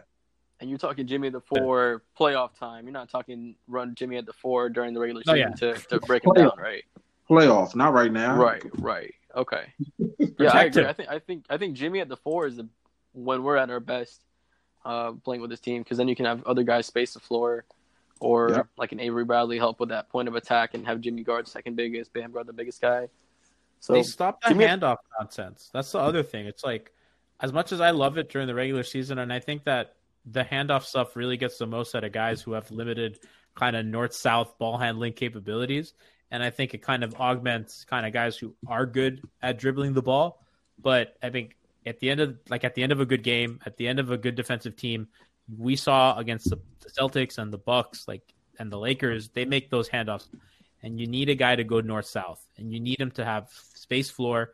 That's why against the Lakers they went Jimmy high pick and roll every time down the floor. Against the Lakers, it was Goran and Jimmy up top, high pick and roll, kind of kind of play with the, the bam lob, play with the bam roll. In the playoffs, that stuff doesn't work as well, right? Because you teams can key in on that, they can a ton of stuff, and Bam is not a good post player, is not punishing people on that switch. I always reference back to after game where they foul on him and just did not do anything with that. He just he- not unlike Giannis, just won't take that those guys down low and isn't good at it. So you know when you kind of play a space floor with Jimmy at the four, I think you're kind of giving up a little bit defensively, not because of Jimmy, more because you don't have a real small forward to play. Uh, and you're playing three guards, and that's just going to hurt your defense regardless. I think Jimmy can keep up with most guys at the four, but kind of that's kind of the thing I'm scared of. Yeah, that's true because it usually is three guards and three guards that are that are pretty turnstileable guys, and whoever it is, Herro, Goran, and Duncan, or whoever's that that fifth guy that we play with them, usually isn't the best defender. So I think if Avery Bradley is able to continue his shooting, like he's, I'm pretty sure he's shooting pretty well starting beginning the season. I think he's a guy that can you can throw out with that closing lineup to help with the defense. But I mean, they're committed. They're they're for sure committed to Tyler closing. I think that that's something that they've proven to you not only this season but in the playoffs. I think they're committed to Goran closing, and as you saw, Duncan was the guy squeezed out of there. So I don't know if you're going to squeeze Duncan out for Avery Bradley. That's that's a tougher pill to swallow than if you're squeezing Duncan for Goran or Tyler. So that that would be my only rebuttal to that. I agree. Um, but what we saw in that Bucks game is Avery Bradley able to guard Khris, Christian Middleton. You know what I mean? Like he, he was able to guard um, some of these guys that were a little bit bigger, and he was able to hit the shots. You know, there was times where he was hitting his shots, and I feel like if he's able to do kind of what Jae Crowder did without having a regression, Jae Crowder showed up. He he can be a guy that can fill that hole and be the fifth guy that'll fit really well with Jimmy at the four and Bam at the five. Shooting needs to be real though. Like that's the other thing. Shoot well in a five or Mm-hmm. um, that shooting that needs to be real, and I don't think he's going to be at whatever um, forty four percent, forty five percent. I don't think that's going to be it. He has a career high of forty percent. That's about what you can. I think at the high end, that's what you can expect. Um. You know, and he'll be on volume. I mean, he's been shooting about four a game, which has been really good, and that'll help the team. I mean, Jae. The thing we don't talk a lot about Jae was is that he wasn't shy to shoot. I mean, dude, let it At all. fly. Yeah, and I think that you know, even if not hitting at an elite, at, at like a you know all time great clip. I mean, by the way, Jae shot thirty five percent from three last season, so he's at this shooter, uh, but he was shooting a lot, and that's going to help your defense because that's going to help your offense because teams are eventually going to have to play that honestly.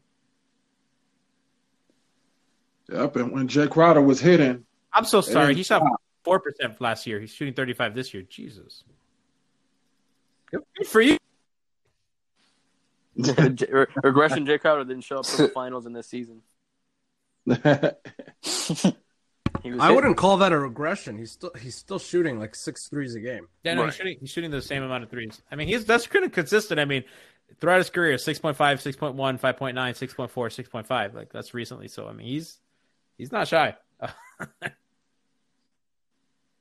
you gotta love it. now with the the other hole in this team is do you feel like that team is going to get pounded on the glass yes. We already went through this. We did a whole half hour on this.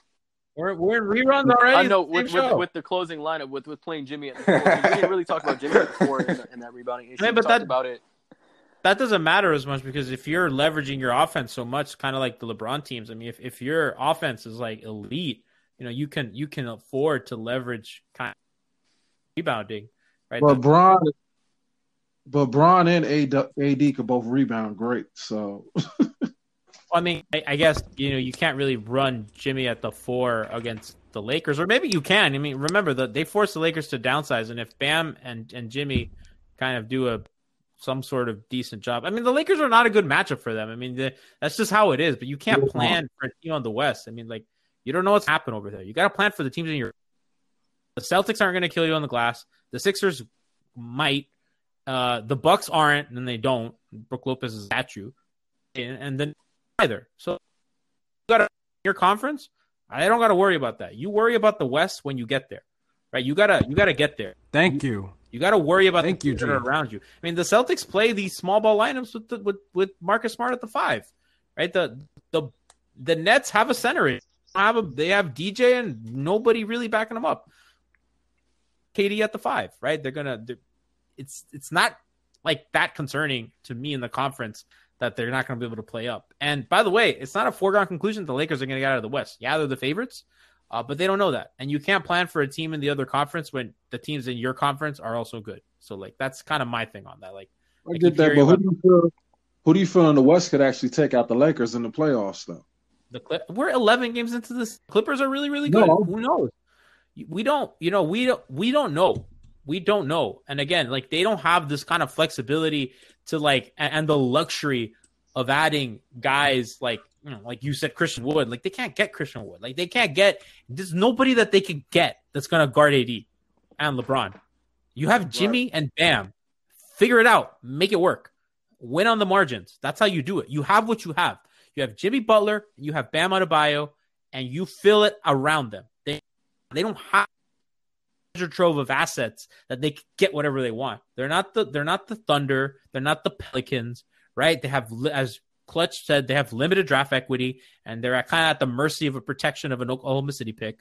Like they got to do what they can, and if the answer is trading for Rudy, and you go really small, and you try to leverage your offense to be like super super elite, and you're just like we're gonna fling threes and go to the rim, and that's what you got to do. And they have a good enough coach to make it work, but I, I can't be worried about what the Lakers do. Those those Warrior teams, by the way, had Draymond Green at center. So and rebounding, I think they were league average rebounding, and they were top ten de- defense consistently. Right. You- so that's not a problem. you offset that by shooting. 'Cause If you're kill, if you're shooting like as a team, like one point possession on threes or whatever, one point three points per, you know, you're leveraging anything you give up on the offensive glass. You know, you're you're kind of balancing that because you're scoring at a higher rate than whatever offensive rebounds are you're giving up. So that's kind of how you make the math work in your favor.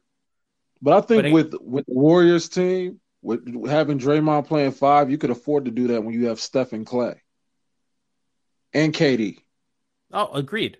Totally agreed. They don't have the Warriors, but th- they also Right. don't have the luxury of you know kind of uh, a pick your a choose your own adventure on who to fill at the four and five. Right? Like there's a limited acquisition market, and they don't have a lot of assets that they can give up. So it's like there's going to be no solution that's going to make everyone happy. You just got to do what's going to make you the most competitive. the best the best way to describe this Heat offense is a mix between the Spurs and the Warriors. Mm-hmm. I think that's the best way to describe it. And it, it you can't okay, they have a lot of Warriors things mixed in. That's why Steve Kerr says repeatedly that he loves to watch the Heat because they have a lot of the same similar plays and the same Excuse me. Steve Kerr used Spo sets. Spo's just Spo's reclaiming. No, no, no, no, no, no, no, no, no. Steve Kerr is the one that let Steph Curry and Klay Thompson run free and run wild and run mm-hmm. those sets to perfection. Spo is reusing those sets with Duncan.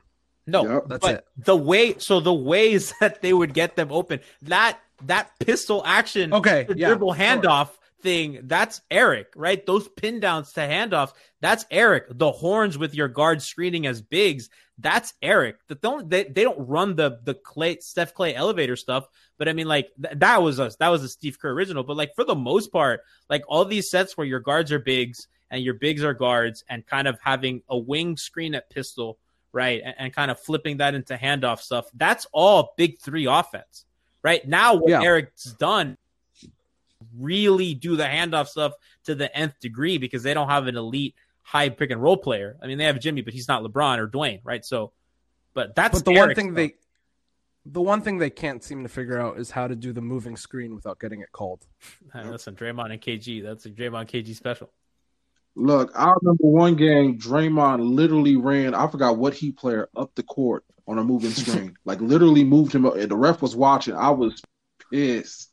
But uh I don't know how to, well we know how they got away with it, but yeah, that was amazing.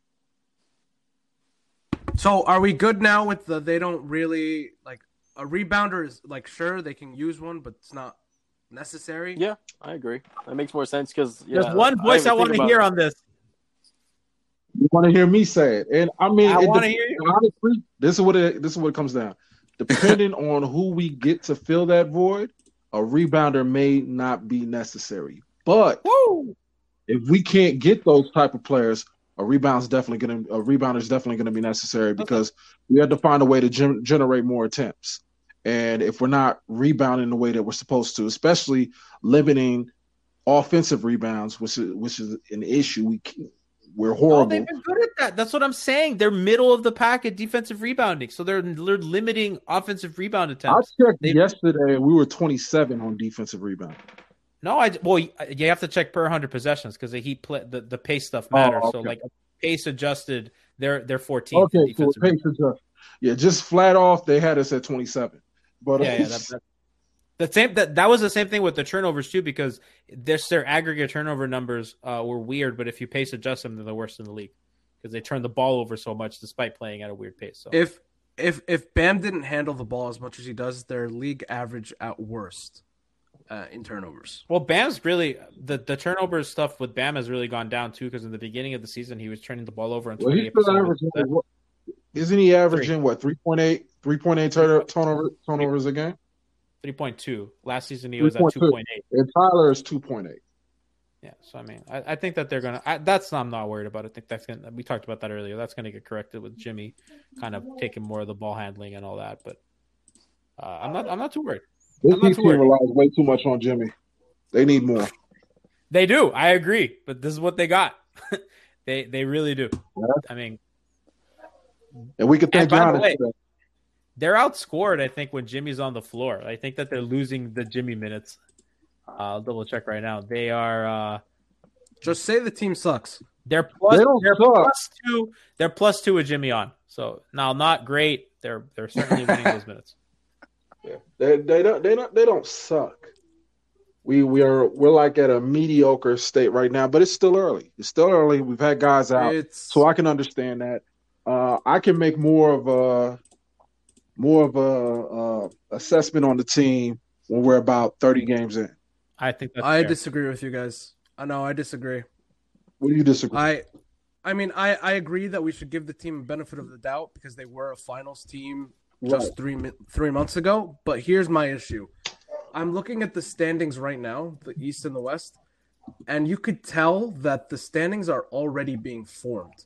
Right in the East, let me just read you the first five: Bucks, Celtics, Sixers, Pacers, Nets. Right, they're already being formed, and then you have Heat at twelve. In the West, you have Lakers, Clippers, Jazz, Suns, Blazers, Spurs, Mavs, right? Those are all the teams you expected to be in the playoffs in the West and in the East. Okay, there's only a few teams that are outside the playoff race that really should be in. Like the Nuggets are right now at 11, right? And the Heat are at 12. But you can tell that the standings and the positioning of teams You missed a team. been Formed. No, no, no, I didn't miss anyone. And then so like this is this is a real concern for me. Okay, the teams are already being positioned, and I don't want to use the excuse that the Heat just came off of a finals, they're tired, they need time. When the Lakers are sitting with the best record in the league at eleven and three, the Lakers haven't caught the plague. I don't, I don't care. What do you mean you don't care? The, the Clutch, Heat's three best I- I- players Clutch- missed a week of games. They were trying I- to make I tried it. I'm trying to be nice. They missed two games. Clutch, Jimmy's missed more than nice. two games. Hey, Clutch. The Jimmy's, on, Jimmy's on, missed on. more than two games. Yo, I love I this tried right to be now. nice. Five reasons It's tied versus Miami with the you know with the positive group. But you know what? I'm with you, Clutch. Forget these guys. I'm with Look, Clutch. Look, Forget look. these All right, guys. Jimmy, This Jimmy's team is missed not what? How many good. games? Uh, I think four or five. Six or s- oh, Jimmy's missed four or five. Okay, I bet you they don't win that Pistons game with Jimmy on the floor. I do so wrong. Well, remember, Adam, these people missed a week of fuck, this week of I freaking don't time. Care, I don't. But you care. can't expect you to drop Goran. Like these people didn't play Oh. act, any, do any activity in a week, and then G, But what about G, what, G, well, they can G. do activities James- at the home if they want to. I mean, look at KD. Hold on, hold on, hold on, hold on. James Harden was at the strip club the night before and he dropped a forty pointer. are you comparing James Harden to Goran? Come on, that's not fair. No, no, I'm comparing him to Bam and all these other guys that you're saying. They have played fine, but Jimmy of- missed time. Goran scoring, then like you can't. Ex- I mean, like I said, th- th- there's You not, can. not a lot of there's not a lot of excuse for the Piston loss. That that's fine. I mean, whatever. I mean, they've had they've had a couple weird losses. They also beat the Bucks uh, quite handily. No, that was a pride thing. That, was a That, pride that. Celtic game, that that Celtic game was a coin flip. And again, like Jimmy on the Yes, on the bad wheel, Jimmy on the bad wheel. Like let let's be honest, like I I understand the concern. I'm not like saying it's all hunky dory and they're gonna be fine, but like they caught the plague. Jimmy's ankle's been bad, uh, and you know their their Tyler has not shot the ball well, which I imagine that that's going to correct itself. I mean, he was shooting 28 percent a couple days ago. Like obviously that's not who he is, and and the the pull up numbers and the free throw shooting would suggest that he's going to be fine. It's just been a bit of bad luck. So I But agree if with you. Tyler, What if Tyler hit the same uh, wall that Nunn hit? Yeah, but like his pull up, like the, oh, they're they're different players. the mid range jumper looks good. I mean, he's shooting 50% on mid range pull ups, which is like elite. And on pull up threes, you know, even like he's just shooting like 20%. That's just bad luck. And the free throw shooting is really good for him. Even, you know, whatever. It's almost at 80%. Worried about him because 70 every other 78%, indicator on the floor. Yeah, it's good. Every other indicator on the floor would suggest that, you know, he's going to correct that three point shooting and he's just a cold spell, which happens. Uh, yeah. I have no concern with Tyler Herro. Yeah, he's going to be fine. But like they're they've looked bad, Adam, right? And I think the defense has been an issue, and I think the turnovers have been an issue. But I think a lot of that's corrected by Jimmy. And while I don't think that they're a top five seed, I think that they're about 500 if they've been healthy and they don't catch Yeah. the plague. And that's that's kind of my thing. Oh, I disagree. You think they're under 500? I think they're just under 500. And here's my other issue: you keep bringing up Jimmy Butler like he's the fix to all these problems, but I don't want Jimmy Butler to be the fix to all these. But This is what they have. This is what they have. I don't disagree with you. But their best player has missed time. Like, what do you want? Yeah, but in the long run, if you have Jimmy Butler fixing all of their problems now, playing 35 minutes a game, that's not going to help you in the playoffs. Adam, they've played seven different. I'd rather- starting li- they've played seven different starting lineups. Like they're they've been a mess. I'd I- look. I'd rather they put Jimmy and Andre in bubble wrap and Goran, and then don't touch him and figure out what to do with this lineup now to get in the playoffs. I agree. but they Hey, started. didn't, didn't the Pacers lose their best player last season? Didn't they lose Sabonis? And They lost T.J. Warren in they're eight and five. TJ Warren's not that good. It, he's he fits what what, are you they're talking trying about? to He's do. not that good. He's not that good. No, he no he, he isn't that good, but he fits what they're trying to do. Right. He's good for them. He's okay. I wouldn't say that. he's he's okay.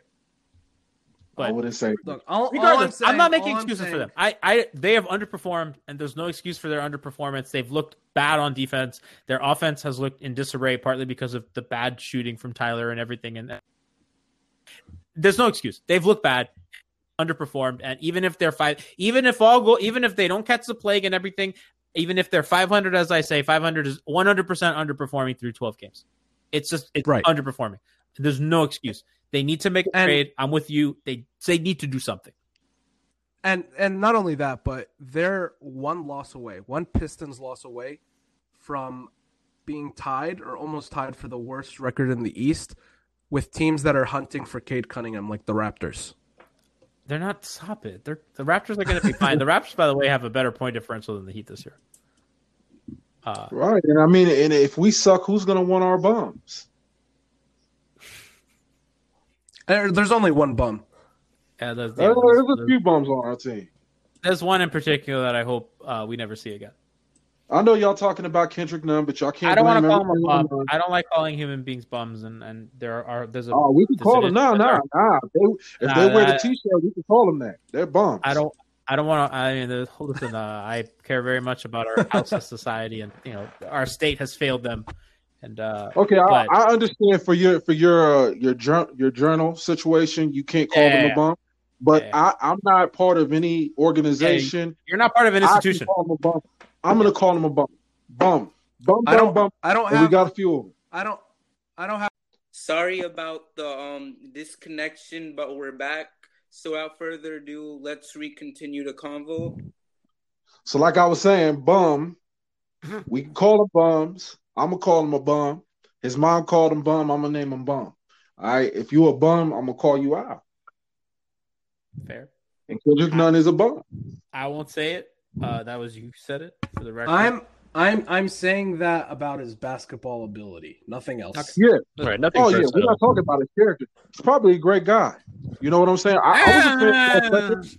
I was close to buying. Hey, I'm, don't I'm comfortable saying no on that one. Don't don't start. Don't start. We don't know the situation. All we know is he pled guilty, and we know a cup So, water. so, was so we do know the situation. a, a I cup mean, of I, water. I don't, I don't, I don't feel like you could can't start the sentence was. I'm sure he's a great guy, and then say I, he pled, he, pled he, guilty. he- you know, he pled guilty to domestic Hey. violence. We all we all make mistakes. That could have been us. Anybody in the heat of No, no, passion. no, no, no, no, no, no, no, no, no, no, no, no, no. That that that could It's not have been us.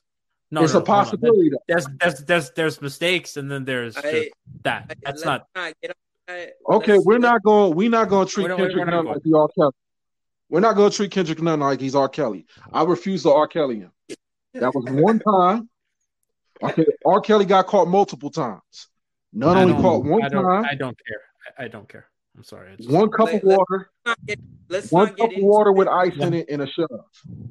No, it was. It was okay. Uh, the details are a little a little more nuanced than that. But I, like I said, we, we don't Oh, have to so get what, he it. Cobra, he Cobra Carter? Oh He, my god. he uh, Did he Cobra listen, Carter? there was a there was an alleged punch and headbutt and So, water. so and- what do we what do we think about Victor Oladipo? Yeah, man. Uh, we're in reruns again. We're in, we're in Oh, reruns. hey. We've done the Dipo thing. Well, so Okay. did, has Dipo ever punched uh, headbutt and Oh punched a my woman? god! I don't know, but A- A- Avery What Bradley what about has Zach LaVine? Avery. What, holding back Avery- his. Have we talked about Ken, uh, Kevin Porter Jr.? Yes, Let's talk about him. We talked He- about him a little bit. he also has some about- past. Oh. Look, if they could do a, a Kevin Porter Jr. trade for Kendrick Nunn, I, I'm for it. hmm I'll take him in a heartbeat. I think that you know he would definitely be uh, a huge piece of this Miami Heat team. And Well, uh, not, you a, know, not a huge piece. I don't think they would. I don't think the Heat would. I think it, he but- could be a huge piece under Spo in our development system. I think he could be. I, I think he could be something. You know who I Yeah, like but I- more than him, um, and kind of I want to kind of get Adam's thoughts on this about kind of how realistic this would be. Uh, what do you think about Larry Nance? I don't. I don't think it's realistic because of the contract and because the Heat don't have that extra asset that would sweeten a deal. He's But he's it's a good fit. He's Yeah. he'd be he'd be perfect for them. Yeah, but here year. here's the thing. Here's the thing I wanted I was sort of alluding to earlier that this year I don't I think the price for players is higher than in past years Yes. because this deadline is on a shorter season and when it's a shorter season that means there are teams that are still in the mix for playoff spots that in other years they normally wouldn't be. So the cost for those fringe players that can make certain playoff contenders contenders, the the cost for those players are going to be much higher. So for Heat fans that think, okay, this team is not in the playoffs and this roster or this player that they have will easily make our team better. It's it's not that, you know, simple. Those teams won't want to give off those players that easily if they feel like they can make the playoffs. And when the season's shorter, I just think it's going to be that much harder. I mean, we're not like Right. I mentioned earlier. I mean, we're not too far removed from um, Terrence Ross fetching two first round picks. We're we're also going to see PJ Tucker on the Celtics soon. Ooh, But I don't. I don't think right now they don't own anyone. They don't have anyone else's picks. They only have their own, right? Yeah, but the Celtics have no excuse to not get a trade done for PJ Yeah. Tucker. You know, we'll we'll find out how Danny Ainge was close to getting PJ Tucker. I promise you. They're, they're going to get him, I think. uh, There's, Um, literally, there's no reason for them not to. I don't think I don't I don't think that's really the area of, of need for them because you're playing Jaylen and Jayson at the four and the five, at the at the three and But the four. will- So but he would be great off the bench for them too. Yeah, that's the thing. You can get a whole new bench with that uh, trade exception they have. I think Yep. that they Uh, quick, I think they need kind of some ball handling juice off the bench rather than kind of a spot up shooter type thing. Oh, wait, quick thing I just want to bring up. So we got another quick guest to come in. We got Chef Trilly about to hop in real soon. So I want to see if by any chance, like he wants to continue a convo with you, Clutch, and you, Gianni, real quick. I'll I'll talk I'll talk to She- I'll talk to Trilly for two minutes. I got listen. I got I got to go on a run. Okay, I, I have to I have to work out before the game or whatever the hell they're gonna do. So I'll, I, I I'll- also I'll- want to say, I want to say this is the weirdest group of people on a podcast It's so strange. I've ever seen. it's, it's so Alright, so if anyone can hop out for a quick second and then like hop back in once I guess Gianni leaves.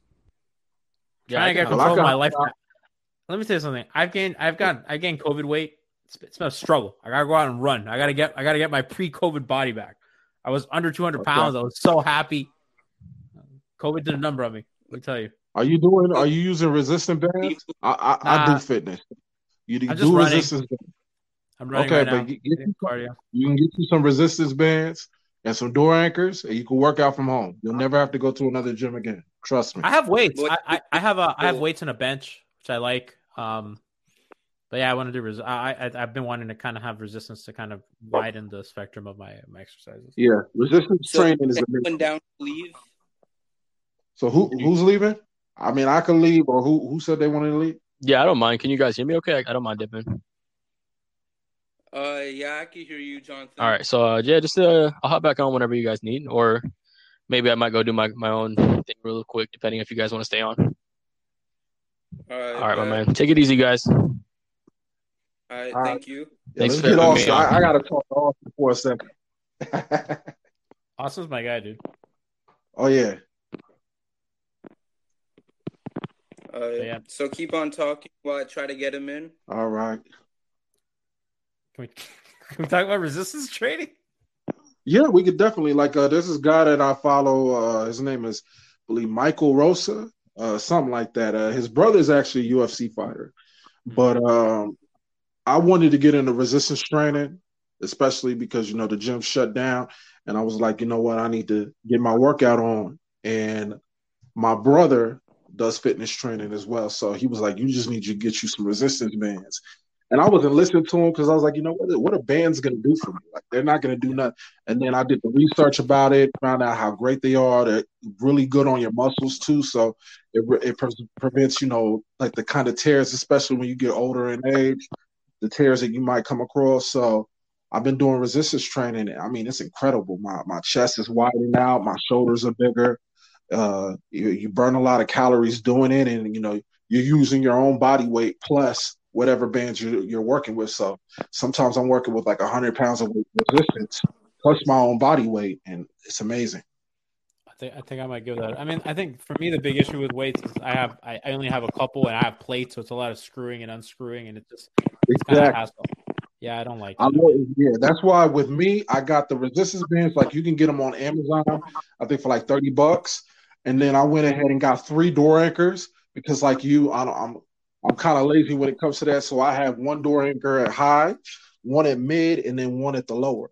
So I just changed the bands from range.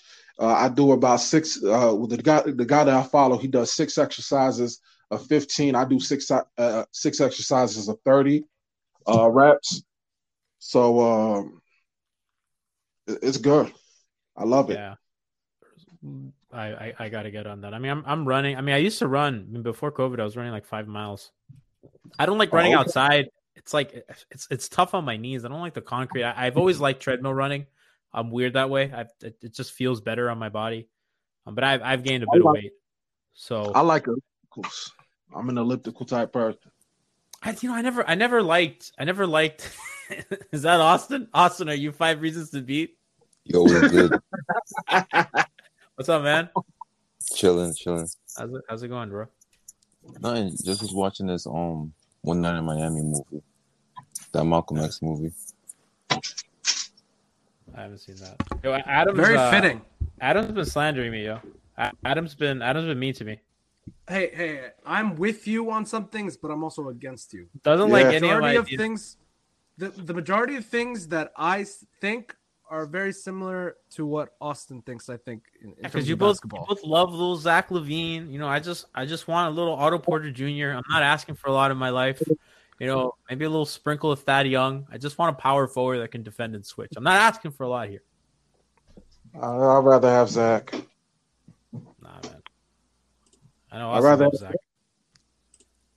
I'm not. I'm not gonna hold you. Like I used. I used to hate Zach LaVine because there was people that was saying he was better than Wiggins, and like I was holding on to that rope, and then I finally, I finally let go. Like it's like he's way better than Wiggins now. So like I'm a fan now.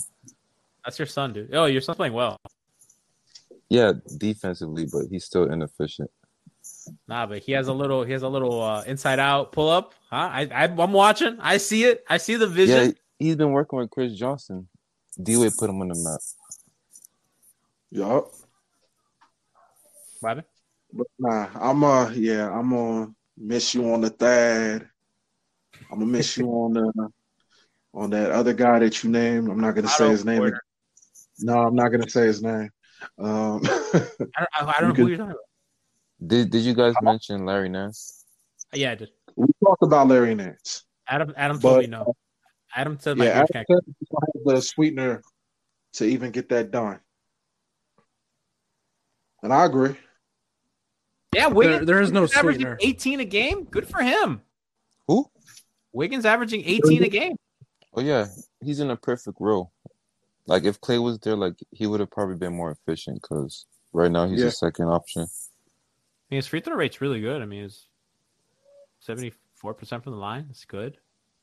Mm, He's still not better than Zach LaVine though. Well, what's what's Kelly over there doing? Oh, Kelly's Bad. basically like a GQ model Kendrick Nunn. Dang. no, it's he's a little better than Kendrick. Kendrick's bad. Uh-huh. Better at what? Throwing cups of water, Jesus Christ. headbutts, equal lefts and right. I'm not saying anything. Who we talking about, Kelly or, or Kendrick? Kendrick. I'm talking about Kendrick right now. Oh, there's nothing Kendrick does well on the basketball court. You- know, you know, why. um, Because literally, like literally, like Kendrick had everything. Like like like the, the the beginning of last season was amazing. Like the kid came out of nowhere. He was balling. He hit the rookie wall. He he showed like he was gonna come back from it.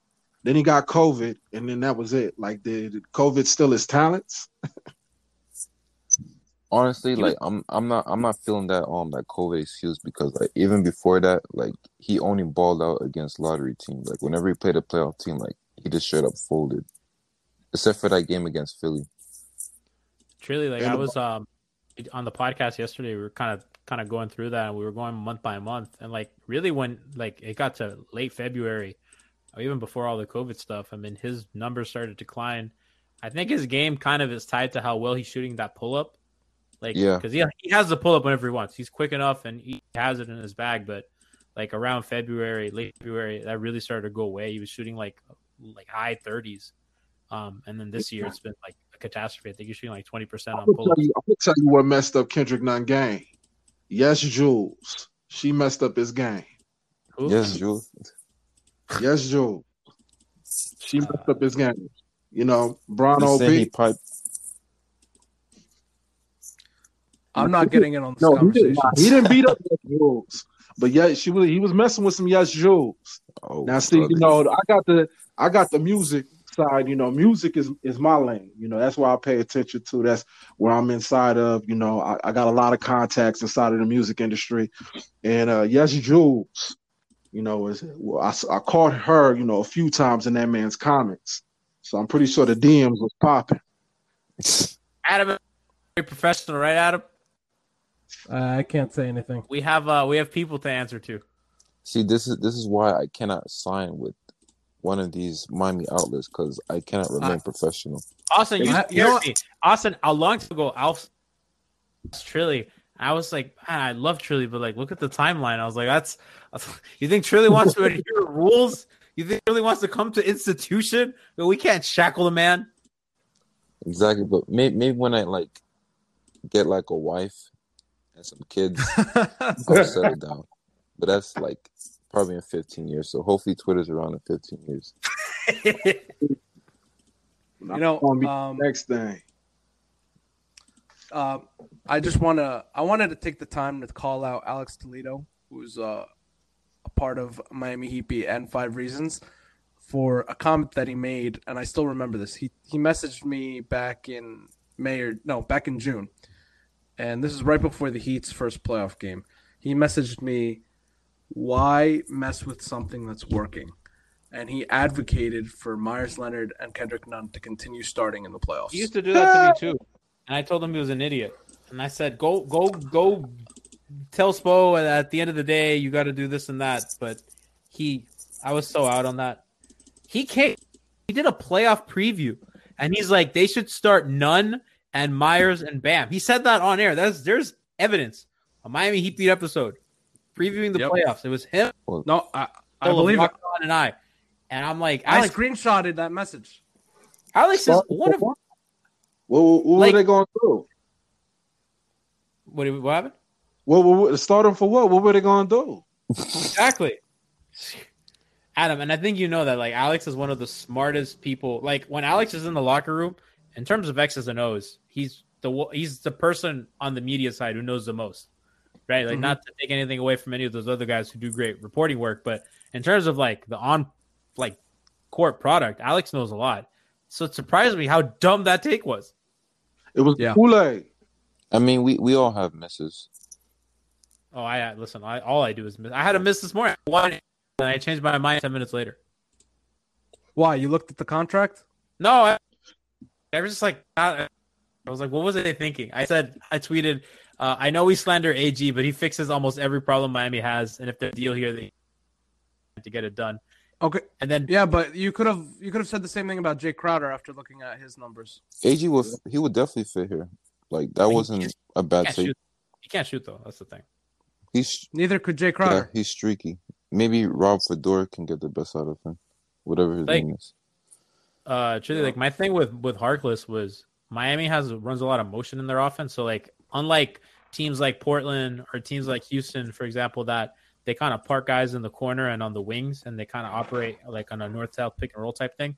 The Heat Yeah. have a lot of off ball screening and ball move, like and player movement. So if Harkless is screening, right? So if they're running some sort of baseline cut, or if they're kind of coming out of a pin down or pistol, and you have Harkless screen and then kind of move, you kind of I figured theoretically, well, you know, and catches the ball in rhythm, that's going to help his shaky shooting. I know I was dead wrong, but like that's kind of my thought process on why they get most out of these guys. Like they kind of shot doctor them a little bit, but it's because they're always moving and they're not just like kind of standing there waiting. That I feel like that helps them. Yeah, I Um, see what you're saying. But I don't know. I mean, it didn't work with, with Harkless, so I was probably I probably I- overthought it. But I don't. It's I a- don't mean to go off topic. Go ahead. I don't. I don't mean to go off topic about this, but I, I just want to before everyone leaves, I want to hear Trilly and, and these rants that he's been going off on for the past few days. About what? Go ahead. You've been going on like three or four rants a day, and I just want to know more about what what's going on with that about Tyler Herro. Ah, that's what I was about to say. Get him. I've, I haven't tweeted about Tyler Herro in a long time. Yeah, you That's my did. What did I tweet about him?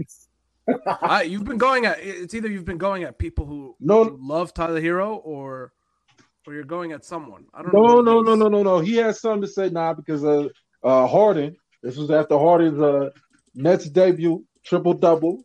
You know, balling out his mind, and somebody had something to say, and Trilly subtweeted that man and said something about Tyler Herro. What, Jack Harlow? I'm, I I'm don't a Tyler. I- Honestly, like I'm very confused right now. I don't know like what subject Nah, you, you, yeah, talking you had, now you had something to say about Herro because I remember I retweeted it. I, wa- I agreed with you. Can you I don't like even- refresh my memory? Like, I don't, Cause Us- I- like Austin, I don't I don't even think you hate Herro. I just think you hate like the overvaluing around him. yes, I hate his fans. Like, I definitely hate his fans. Like, he's, he's like a cool Justise dude. Winslow all over again. He's a why- really good player. Yeah, he's a good player. He's a cool dude. Like, if I if I had the chance to like hang out with anyone from the Heat, I'll definitely hang out with Tyler Herro because he's a cool ass dude. Except for when he Like- put on that do rag. When he yeah, put on except, that do rag, except for that and the braids. The Like, braids. that's The praise. that's kind that's kind of corny. But in that, Like he's Tyler, cool dude. no, Tyler, you're not allowed. Tyler, take him off. yeah, you got yeah, you can't hang with me with them on. And the funny like- part is like just like fifty year old single dads tell me like how should I feel about that? Like I'm a, I'm like a twenty two year old black kid. Like there was this one time like I applied for a job at Chili's and this dude said he wouldn't hire me because of my hair. Like What? shit, yeah, shit like that. So like I don't I don't get like why people was like attacking me for like saying how I felt about that. That's really true. Like one of my homeboys actually had to cut his dreads before he got a job. They told him we'll hire you, but you got to cut your dreads. Exactly. I had um a a friend of mine work somewhere, and I was talking to the the, the kind of one of the bosses, and he was like, uh, "I just interviewed this girl, and you know, she I you know her hair was unkempt, so I don't know if I want to give her the job." And again, I, I don't. It wasn't a, a black woman or anything, but I'm just like, man, that I can see how that translates to other things, and it's just like, it's it's just such Well, all a I know- ridiculous hiring practice, and it's like, what what are you even what are we even doing? Exactly. But what happened though, the crazy part about that though is like, you know, me and my boy, we worked the same job, but yet they let a white dude walk up in there with the mohawk. So, you know, Oh, you know, Dread. rules are different. it's offensive, but but mohawk is cool, especially with colors. All right. There's a Birdman. grown ass there's a grown ass man with the mohawk. Yeah, there was a grown ass man with a mohawk. No, no, this was I don't in 21. This was this was back in uh 2014. Oh. That's when Mohawk Was it- was popping. Yeah, but still, you know, you want to let my homeboy cut his dreads, but he keep the mohawk though. Gotcha.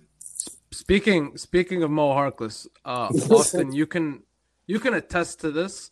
The very first time we saw him play in a preseason game, w- didn't I message you? He has an awkward Hassan esque feel to him. Yeah, you did say that.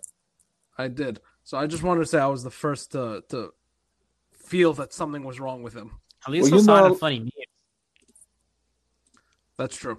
Like you know, we we got listen. We got a lot of mileage out of Hassan running around in a circle in the locker room. Sure did. You know, I, I love. So I covered a Heat Raptors game in which the Heat got blown out uh, last year or the year before. I don't remember. And I go into the, no Hassan was still here, so it was two years ago. I go into the locker room and I was actually working on a story about Hassan and about uh, kind of their rebound rate. Oddly enough, to kind of tie it back to everything we've been talking about, how Hassan was a really good rebounder in traffic.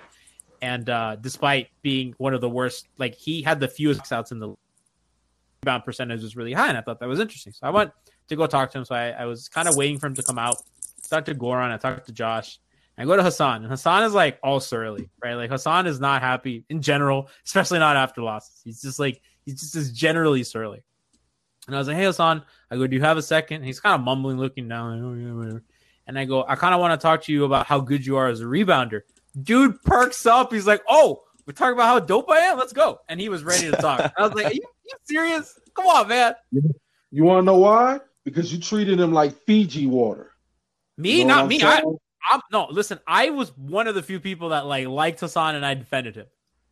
I, I I was one of those. I ain't even going to front and say that I wasn't. When, I'm- when, I'm he, was- when he was falling, and he was he was uh, putting together the triple doubles with blocks. Oh yeah, I was a huge Hassan Whiteside advocate. But then as soon as he got lazy, and then I saw Bam's motor, I was like, okay, I can see why people want him out of it. I mean, like I, I, my thing on Hassan was consistent. I was like serviceable basketball player. I think like late in games, there's an issue because he can't switch, and he, you know, they have to drop too much and pick and roll because partly because their guards were bad on defense. So like, I think not all of that's his fault, but and I did think that. I think offensively, like he was pretty limited, and he, didn't roll and screen hard enough. Like I think that stuff's documented, but like in general, like I thought he was a good player. They would win. They were winning minutes when he was on the floor. I didn't think he deserved a lot of like the hate. I think that he didn't fall in line with the organization the way people kind of like people to fall in line with the organization, and I felt that was a little unfair to him. I, I also like Here's my Go. question: Was Hassan? Maybe y'all, maybe one of y'all be able to answer this. Was Hassan going to be out of there anyways? Because remember, the first trade that would happen, it was supposed to be Goran and D and, and Derrick Jones Jr. to He, Dallas, he was gone. and they fought. He was so gone go- anyways. Okay, because that trade was, was gone supposed to before happen. Jimmy. He was gone before Jimmy committed. Oh, okay. yeah, I, 'Cause I remember that, I want that I want to see Jimmy and first. Hassan on the same team, just I for the did too. LOLs. it was pretty documented. Didn't Dwyane and Hassan have a blow up in the locker room one day, or, or not even in the locker room? I think Dwyane was yelling at him like on the sideline, like. But who wasn't Um, yelling at him? We we saw UD yell at him. We saw we saw everybody yell at that man. But like I, I like I just I mean I, I know that Trilly's funny with it and stuff, but like some people are like generally like really hostile toward him, and like I didn't think that was fair either, because like you know he never got in trouble off the court. By all accounts, like you know I've talked to people that like know him personally, like he's like not a bad dude or anything. He's maybe like not great with the media, which also like doesn't help you because the media, you know, they are. Uh, so and it's him and Dion, particularly Dion's not an easy guy to talk to in the locker room. Dion's a bit of a mumbler. Dion's not like the cuddliest. Like Goran is great, right? Goran will sit there and Goran will talk to you, and Goran will like, you know, you ask Goran a question about like, you know, your pick and roll ball handling, like a like five seven minute answer. And Meyers is the same, and Duncan's the same. Like when you in the locker room, you talk to these the guys that are friendly with the media. Media tends to like, right? I'm, I'm, like no- I'm, I'm, notice, I'm noticing a trend here. You said go. Oh yeah, no, listen, My- yeah. You said, yeah, yeah. I, I was about to. I didn't want to say it. I was like, you just named all the white guys. I, like you know, that was partly. I mean, Josh was really good with that too. Like Josh, Josh was my guy, and I, I talked to him a lot too. But like, Oh, so so now we're naming guys off the team. I love Josh. Well, I mean, I haven't covered this team. I, you know, I I don't work for Five Reasons anymore, so the Heat don't credential me. So it's it's been uh, it's uh way, way back. But just uh, guys like Hassan and Dion who are just generally not very friendly, like to the media. It, it just and partly because they get slandered by the media, so it goes both ways. But Why would y'all even guys- talk to Meyers though? That's a better question. why would we what? Why would y'all even talk to Meyers? That's the that's a better question. I don't I don't talk to Meyers. I mean, I know Good, I don't- good. Don't do do. that. I don't I don't have much interest in that. I mean, my guy, whenever I would cover, it would always be Josh. Like, I would want to talk to. Like, what was questions could you really ask Meyers? Like, hey, so how are you enjoying the bench? No, I mean, I, I think you can ask him like just general like defensive philosophy. Like when we talked earlier about kind of their rim protecting and kind of the way they help off threes. You can, I mean, I, I, you can go up to Meyers and say like, hey, like, is this something you guys work on or how can you do it? And he'll like he'll talk to you about it. Like, I'm not a Meyers fan. I don't particularly like him on the court, and I don't really like the standing for the anthem stuff. But you know, like he'll give you kind of an answer that you like. If you need quotes for a story, he will provide them. Uh, and partly that, I, and honestly, like that's kind of his job as a guy who doesn't play a lot. Like, hey, you talk for us. Like these dumb questions that we don't want to answer. Like, if you're not going to play on the court, like at least do the stuff that we don't want to do. So, uh, Well, tell Miami to give me twenty million. I'll talk for them every day. I'll talk for like literally, I, like twenty hours out of the twenty four that I'm allowed. I'll talk to the media. Tell Miami book it right now. Tell Miami if they give me twenty million, 20 hours out of the day, I'm talking. Draymond is the guy that first on the podium. Like Draymond's the mouthpiece for that team. Like Steph doesn't do his talking. Like there's something Warriors as like a team need to see, right? Like, and that's you know, there are guys on the team that have those kind of roles, right? Like Bam's not a super vocal guy. Uh, Jimmy says some stuff, but you know, every team, every team has Draymond their. to keep it all the way funky with you though. That's that's why they talk to Draymond. Draymond keep it real. Oh yeah, Draymond's the best. Dude. I love that guy. Uh, and that guy always has accountability. Like when they have a bad loss last year, especially, first guy up there before Steph, before anybody, it was Dre. Uh, and even when they were good, he would be the the guy there, being accountable, uh, and kind of like taking the heat for the other guys. Like I don't I don't know how much that translates to wins, but I'm sure it makes people like playing with you. What do you think, hey, hey, Clutch? You think we can get Draymond in the Heat jersey? I I was actually talking to I think was I talking to you G about this? Yeah. Yeah, I, I think there's a shot that they could do it, but um, but the Warriors, what are they? Are they above 500 now? They are they, six. Okay, so if they start to fall off, then that becomes a possibility, I think. But G, G doesn't think so. I don't. I think they're good. I, I think that the the teams right now, other than than Denver, kind of what you said earlier, that's kind of going to be the playoff picture. I think San Antonio falls off a little bit, Which is why I'm concerned. but like that's in the West, in the East. Uh, in the East, I'm Don't sure that matter. might. The East got better.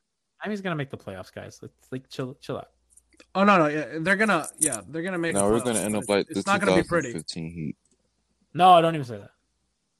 2005 Heat. Don't miss the playoffs for like a couple games. Yup. Literally, we going Yeah. we going we going to tie with the we going to tie with the AC, but they got the tiebreaker. That's but it. honestly, like all jokes aside, I see us getting the sixth seed. I agree. I think four or five. I think seven. Mm, Damn. No. Shush. Y'all really feel No, like because Indiana's this, out here this, being the better than them? seventh the seventh seed is probably gonna be between Cleveland, ATL, Orlando, Charlotte, Chicago, and New York, and like we're better than all those teams for sure. Milwaukee, Boston, Philly, New, uh, Brooklyn. That's the top four.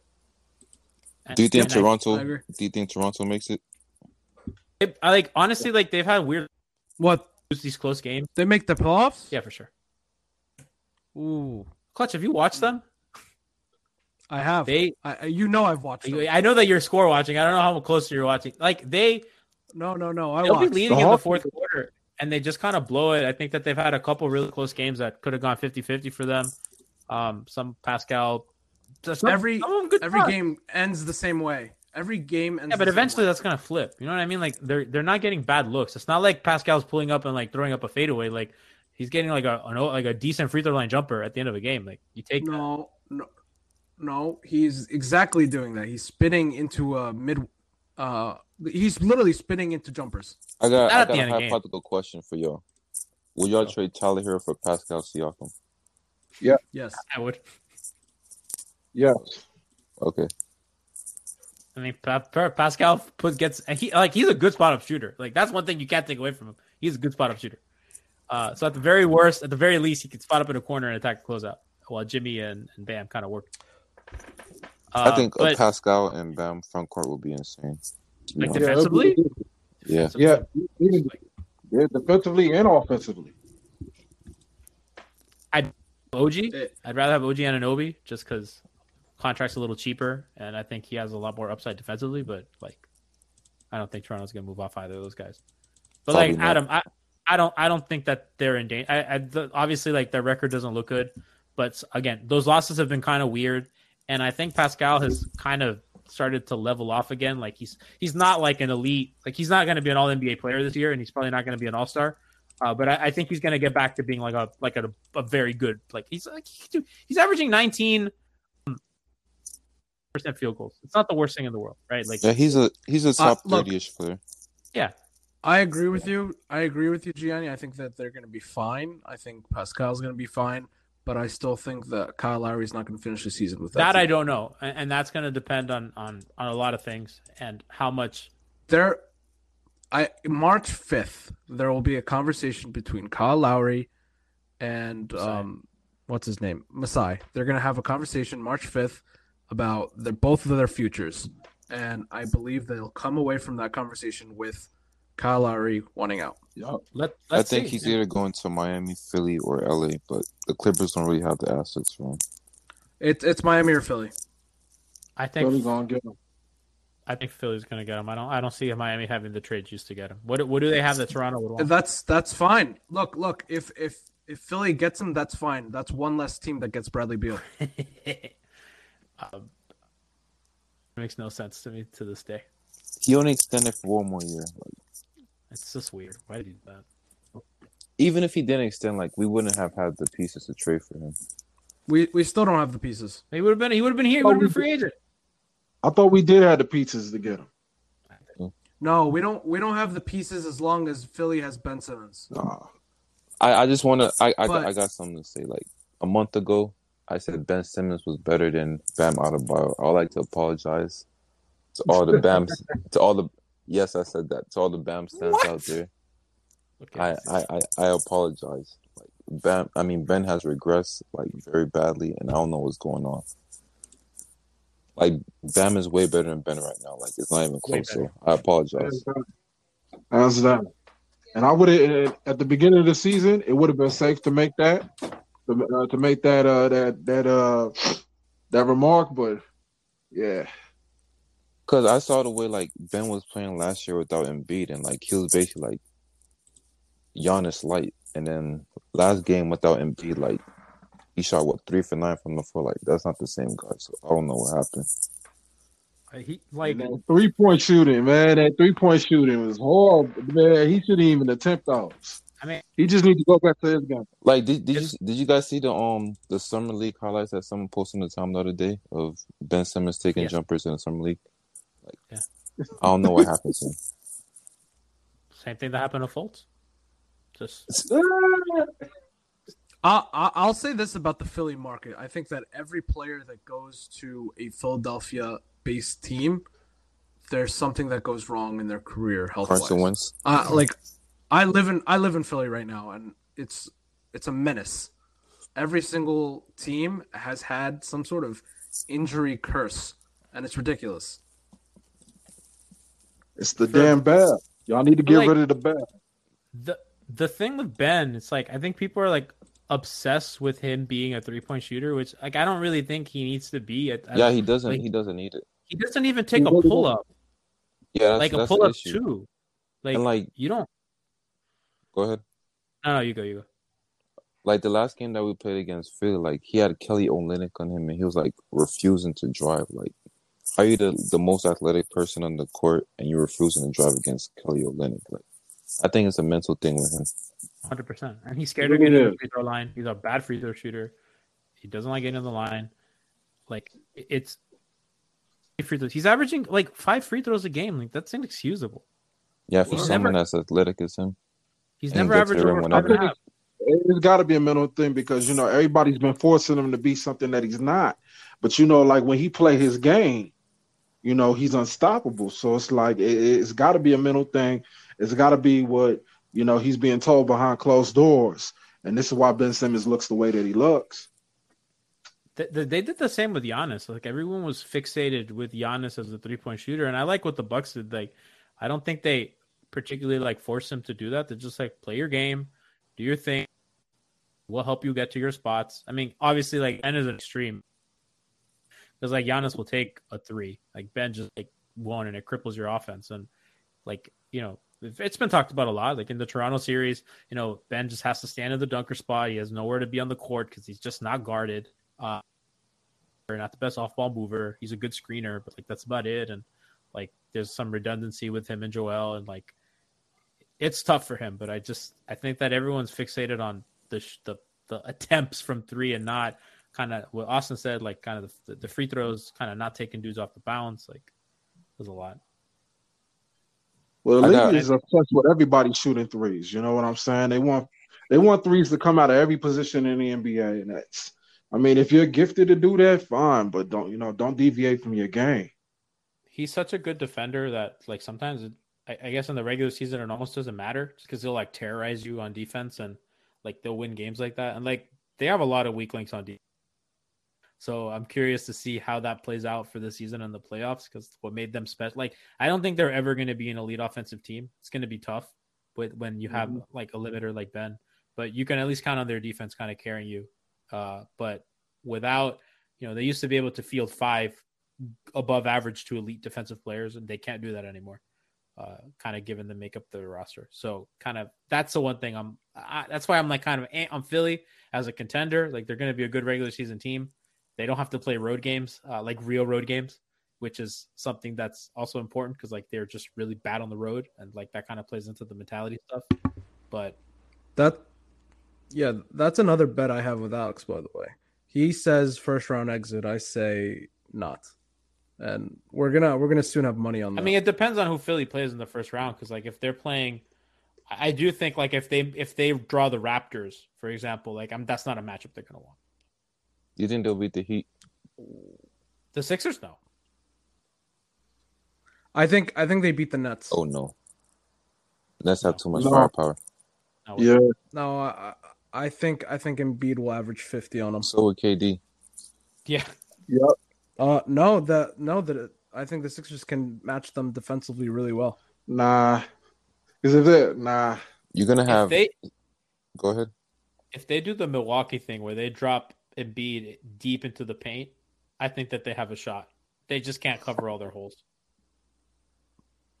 No, but they have the length. I think that if they if they play sort of Embiid in the center and then the rest of the guys are all just switching, I think they have a really good shot at it because they have the pieces. They have Simmons, they have What do you do they put they have KD at the Tobias, who's What do you- long. What about KD at the five? Honestly, I think KD's the five. You match it with Simmons at the five. Honestly, I think it depends on what Kyrie we getting. If it's this weirdo Kyrie that we dealing with right now, yeah, I could see it. But if uh Kyrie's locked in, yeah, that Kyle, Kyrie won't be there.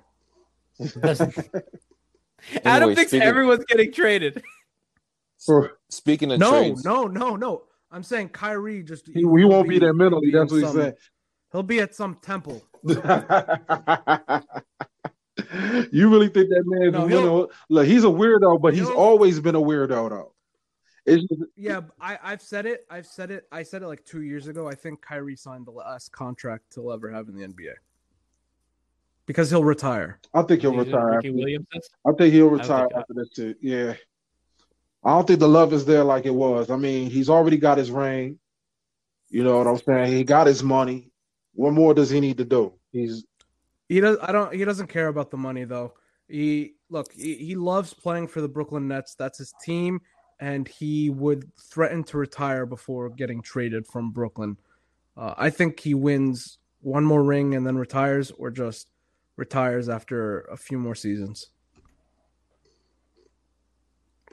damn, that's crazy. I'm not going to pretend to know what's going on in his head. I do know that the, the what I mean, the dude catches so much slander, and like by all accounts, whoa, whoa! whoa. Are you saying I, I'm pretending to know what's going no, on? No, I know you're not. I'm just saying like, in general. Like I saw that uh Iman of Dishes and Dimes tweeted out in 2020. We learned that Kyrie paid 1.5 million of WNBA player salaries, donated 3 point 332,000 for New York families for meals.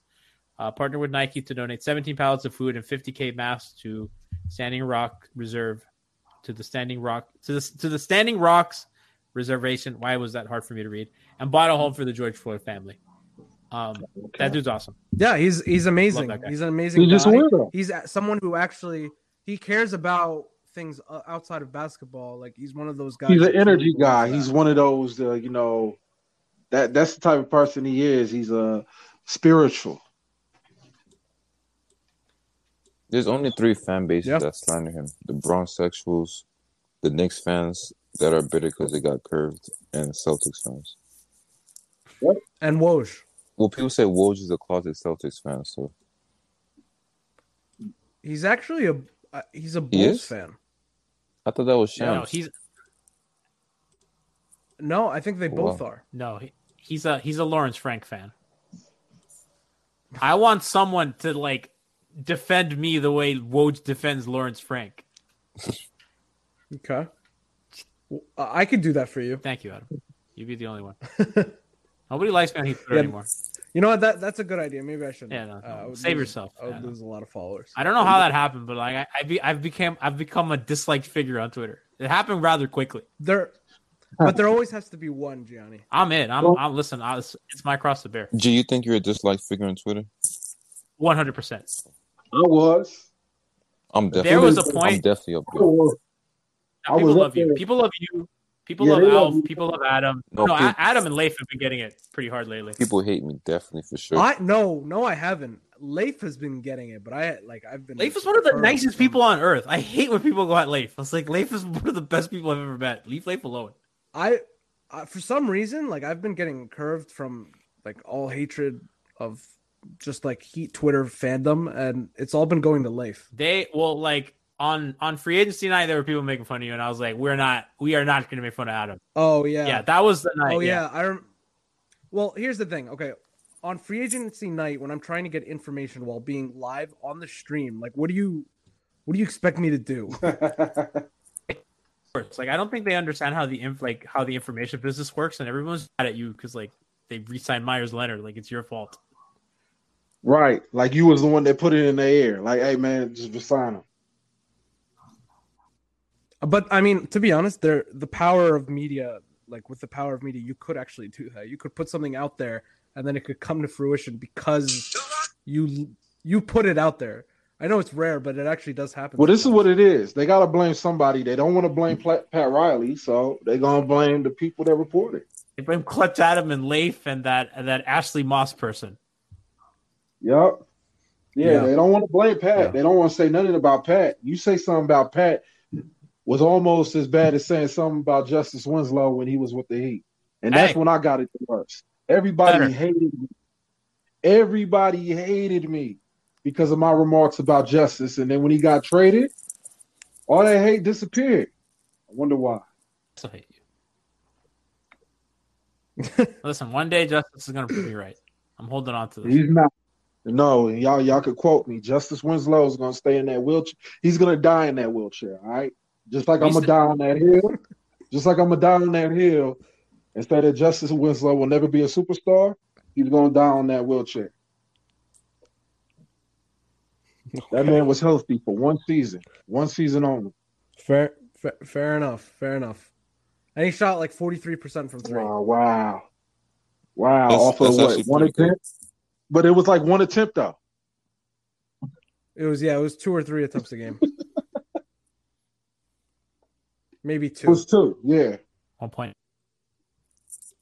No, he Yeah, shot two four. Hold on, wait a That's exactly what it second. He shot 38% and shot four attempts. Come on now. What season? Uh, yeah, but they were all 2018, corner 2019. threes. How many games? 66.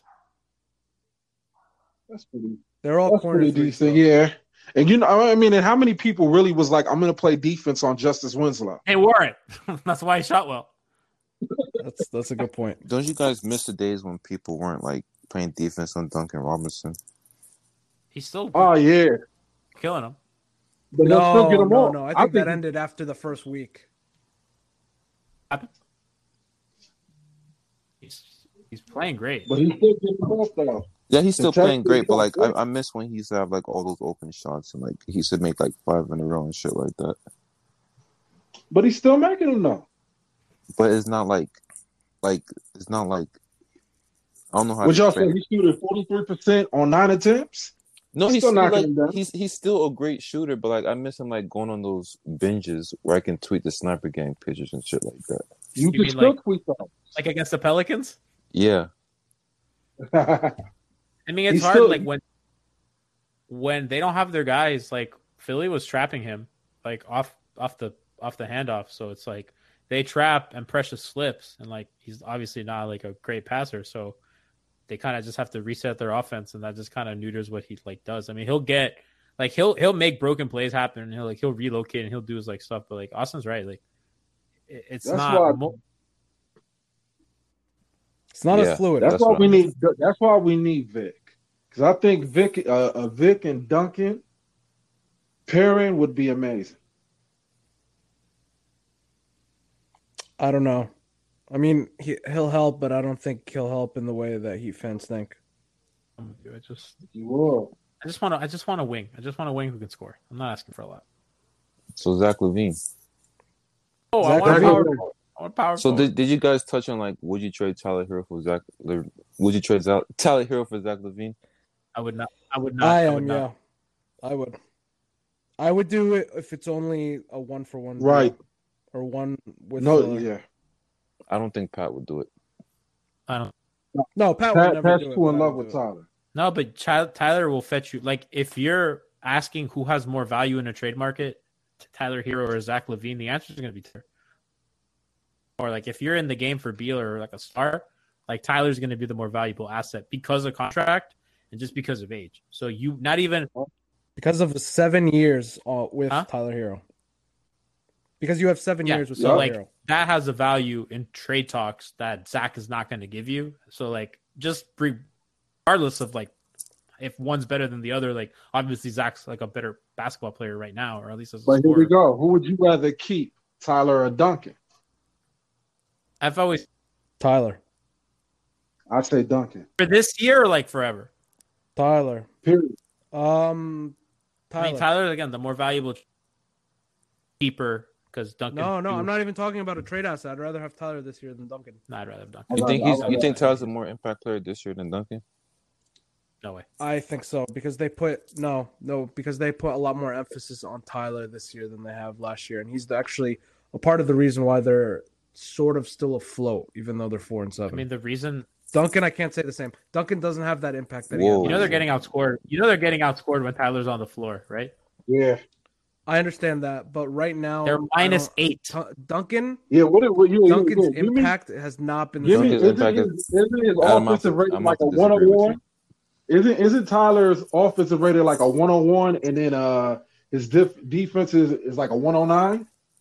So hold on, wait, Adam, Duncan, Go ahead. they're plus one net rating when he's on. When he's off, they're minus fourteen. When Wow. Tyler's on, When Duncan's off, yeah, when Duncan's off, they're getting outscored by 14 points per 100 possessions. When he's on, they're breaking even, uh, which is whatever. When it's still bad. It's still what do terrible. you mean? Oh, like they're bad when Duncan sits. No, but like, no, I, I get that, but I'm just saying the whole team. That means The just team's the team bad, is but when Tyler's on, they're getting outscored by eight, and when he's off, they're winning minutes. They're, they're plus four net rating. how many how many minutes are Duncan and Tyler playing together? Duncan and Tyler. Let's see. I'm assuming uh, like 30 minutes a game. Uh, total, they've played uh, 210 minutes together, and they're outscored in those minutes. Duncan without They're yeah, outscored. Duncan without Tyler in 148 minutes, they're plus eight, and per 100 possessions. Tyler without Duncan, they're minus 13 in 128 minutes. so it's not that far. What do you mean? It- It's not that bad. No, it's Like, awful. not- what are you talking about? No, discrepancy. Tyler- all- yeah. The discrepancy Yes. between the two. Yeah. Duncan on, Tyler off, plus per 100 possessions. Tyler on plus Duncan Oh, okay. off, I didn't hear minus you. Okay. 13 per 100 I heard possessions. you wrong. Yeah, I mean, I think Tyler's been a Yeah, good I ball handler. He's uh, in the 95th percentile as a pick and roll ball handler. They're like 1.17 points per possession, which is really good.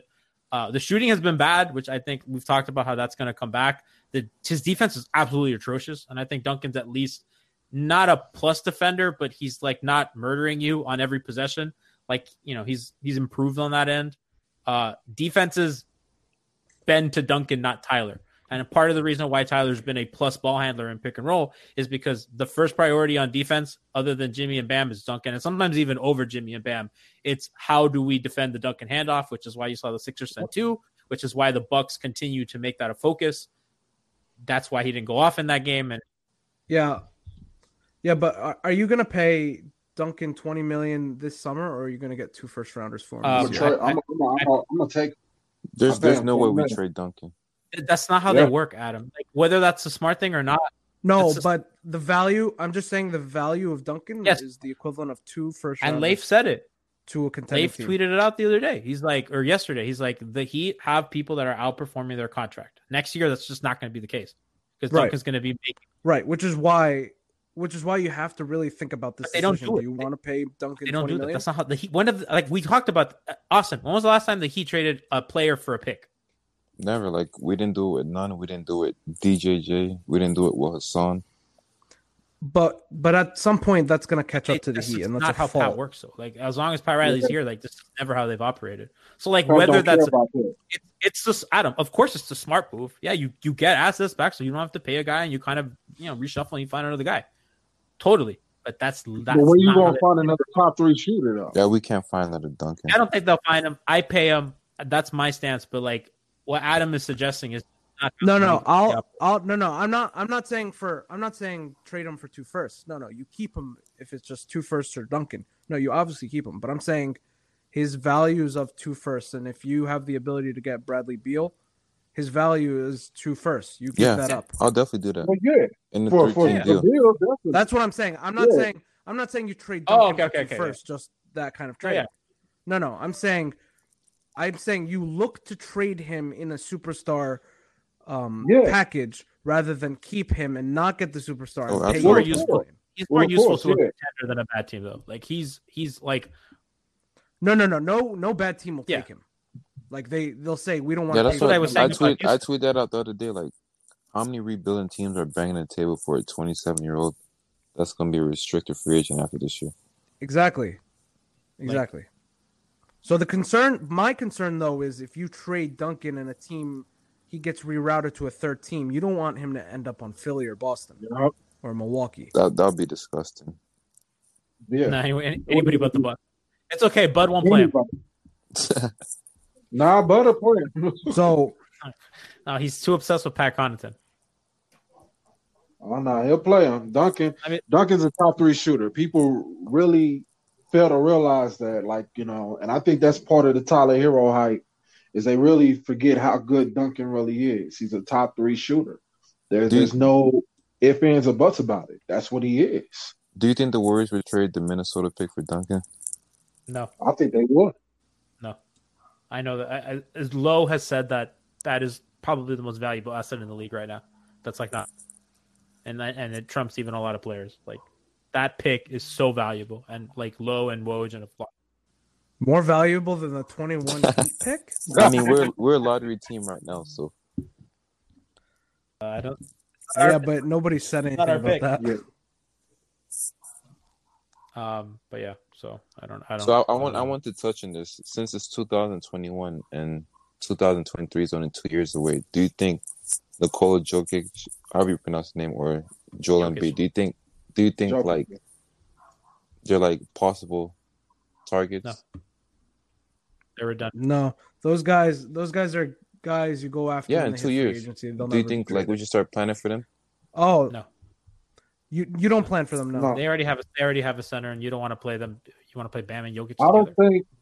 I think Miami probably learned from this situation. I hope they learn that you don't plan for people like that because they plan for Giannis and look where that got them. They missed out on a lot The of finals. key free agents. The finals. No, I, I think no. I think the issue. I think what G's saying is you don't like the fit Oh. between those players. Jokic, Jokic could be Jokic, a fit. yeah, definitely. Joel. I mean, he's a big man that can shoot, pass. He can, he do, he does it all.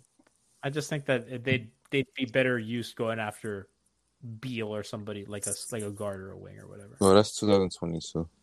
We'll see. All right, y'all. Uh, we've been going really long, and I have stuff to do. So Yeah. it's been So it feels like we covered a lot today. So that being said, I guess it's time to log off. So thank you all for tuning in to another episode of Heat vs. the World, and we're out.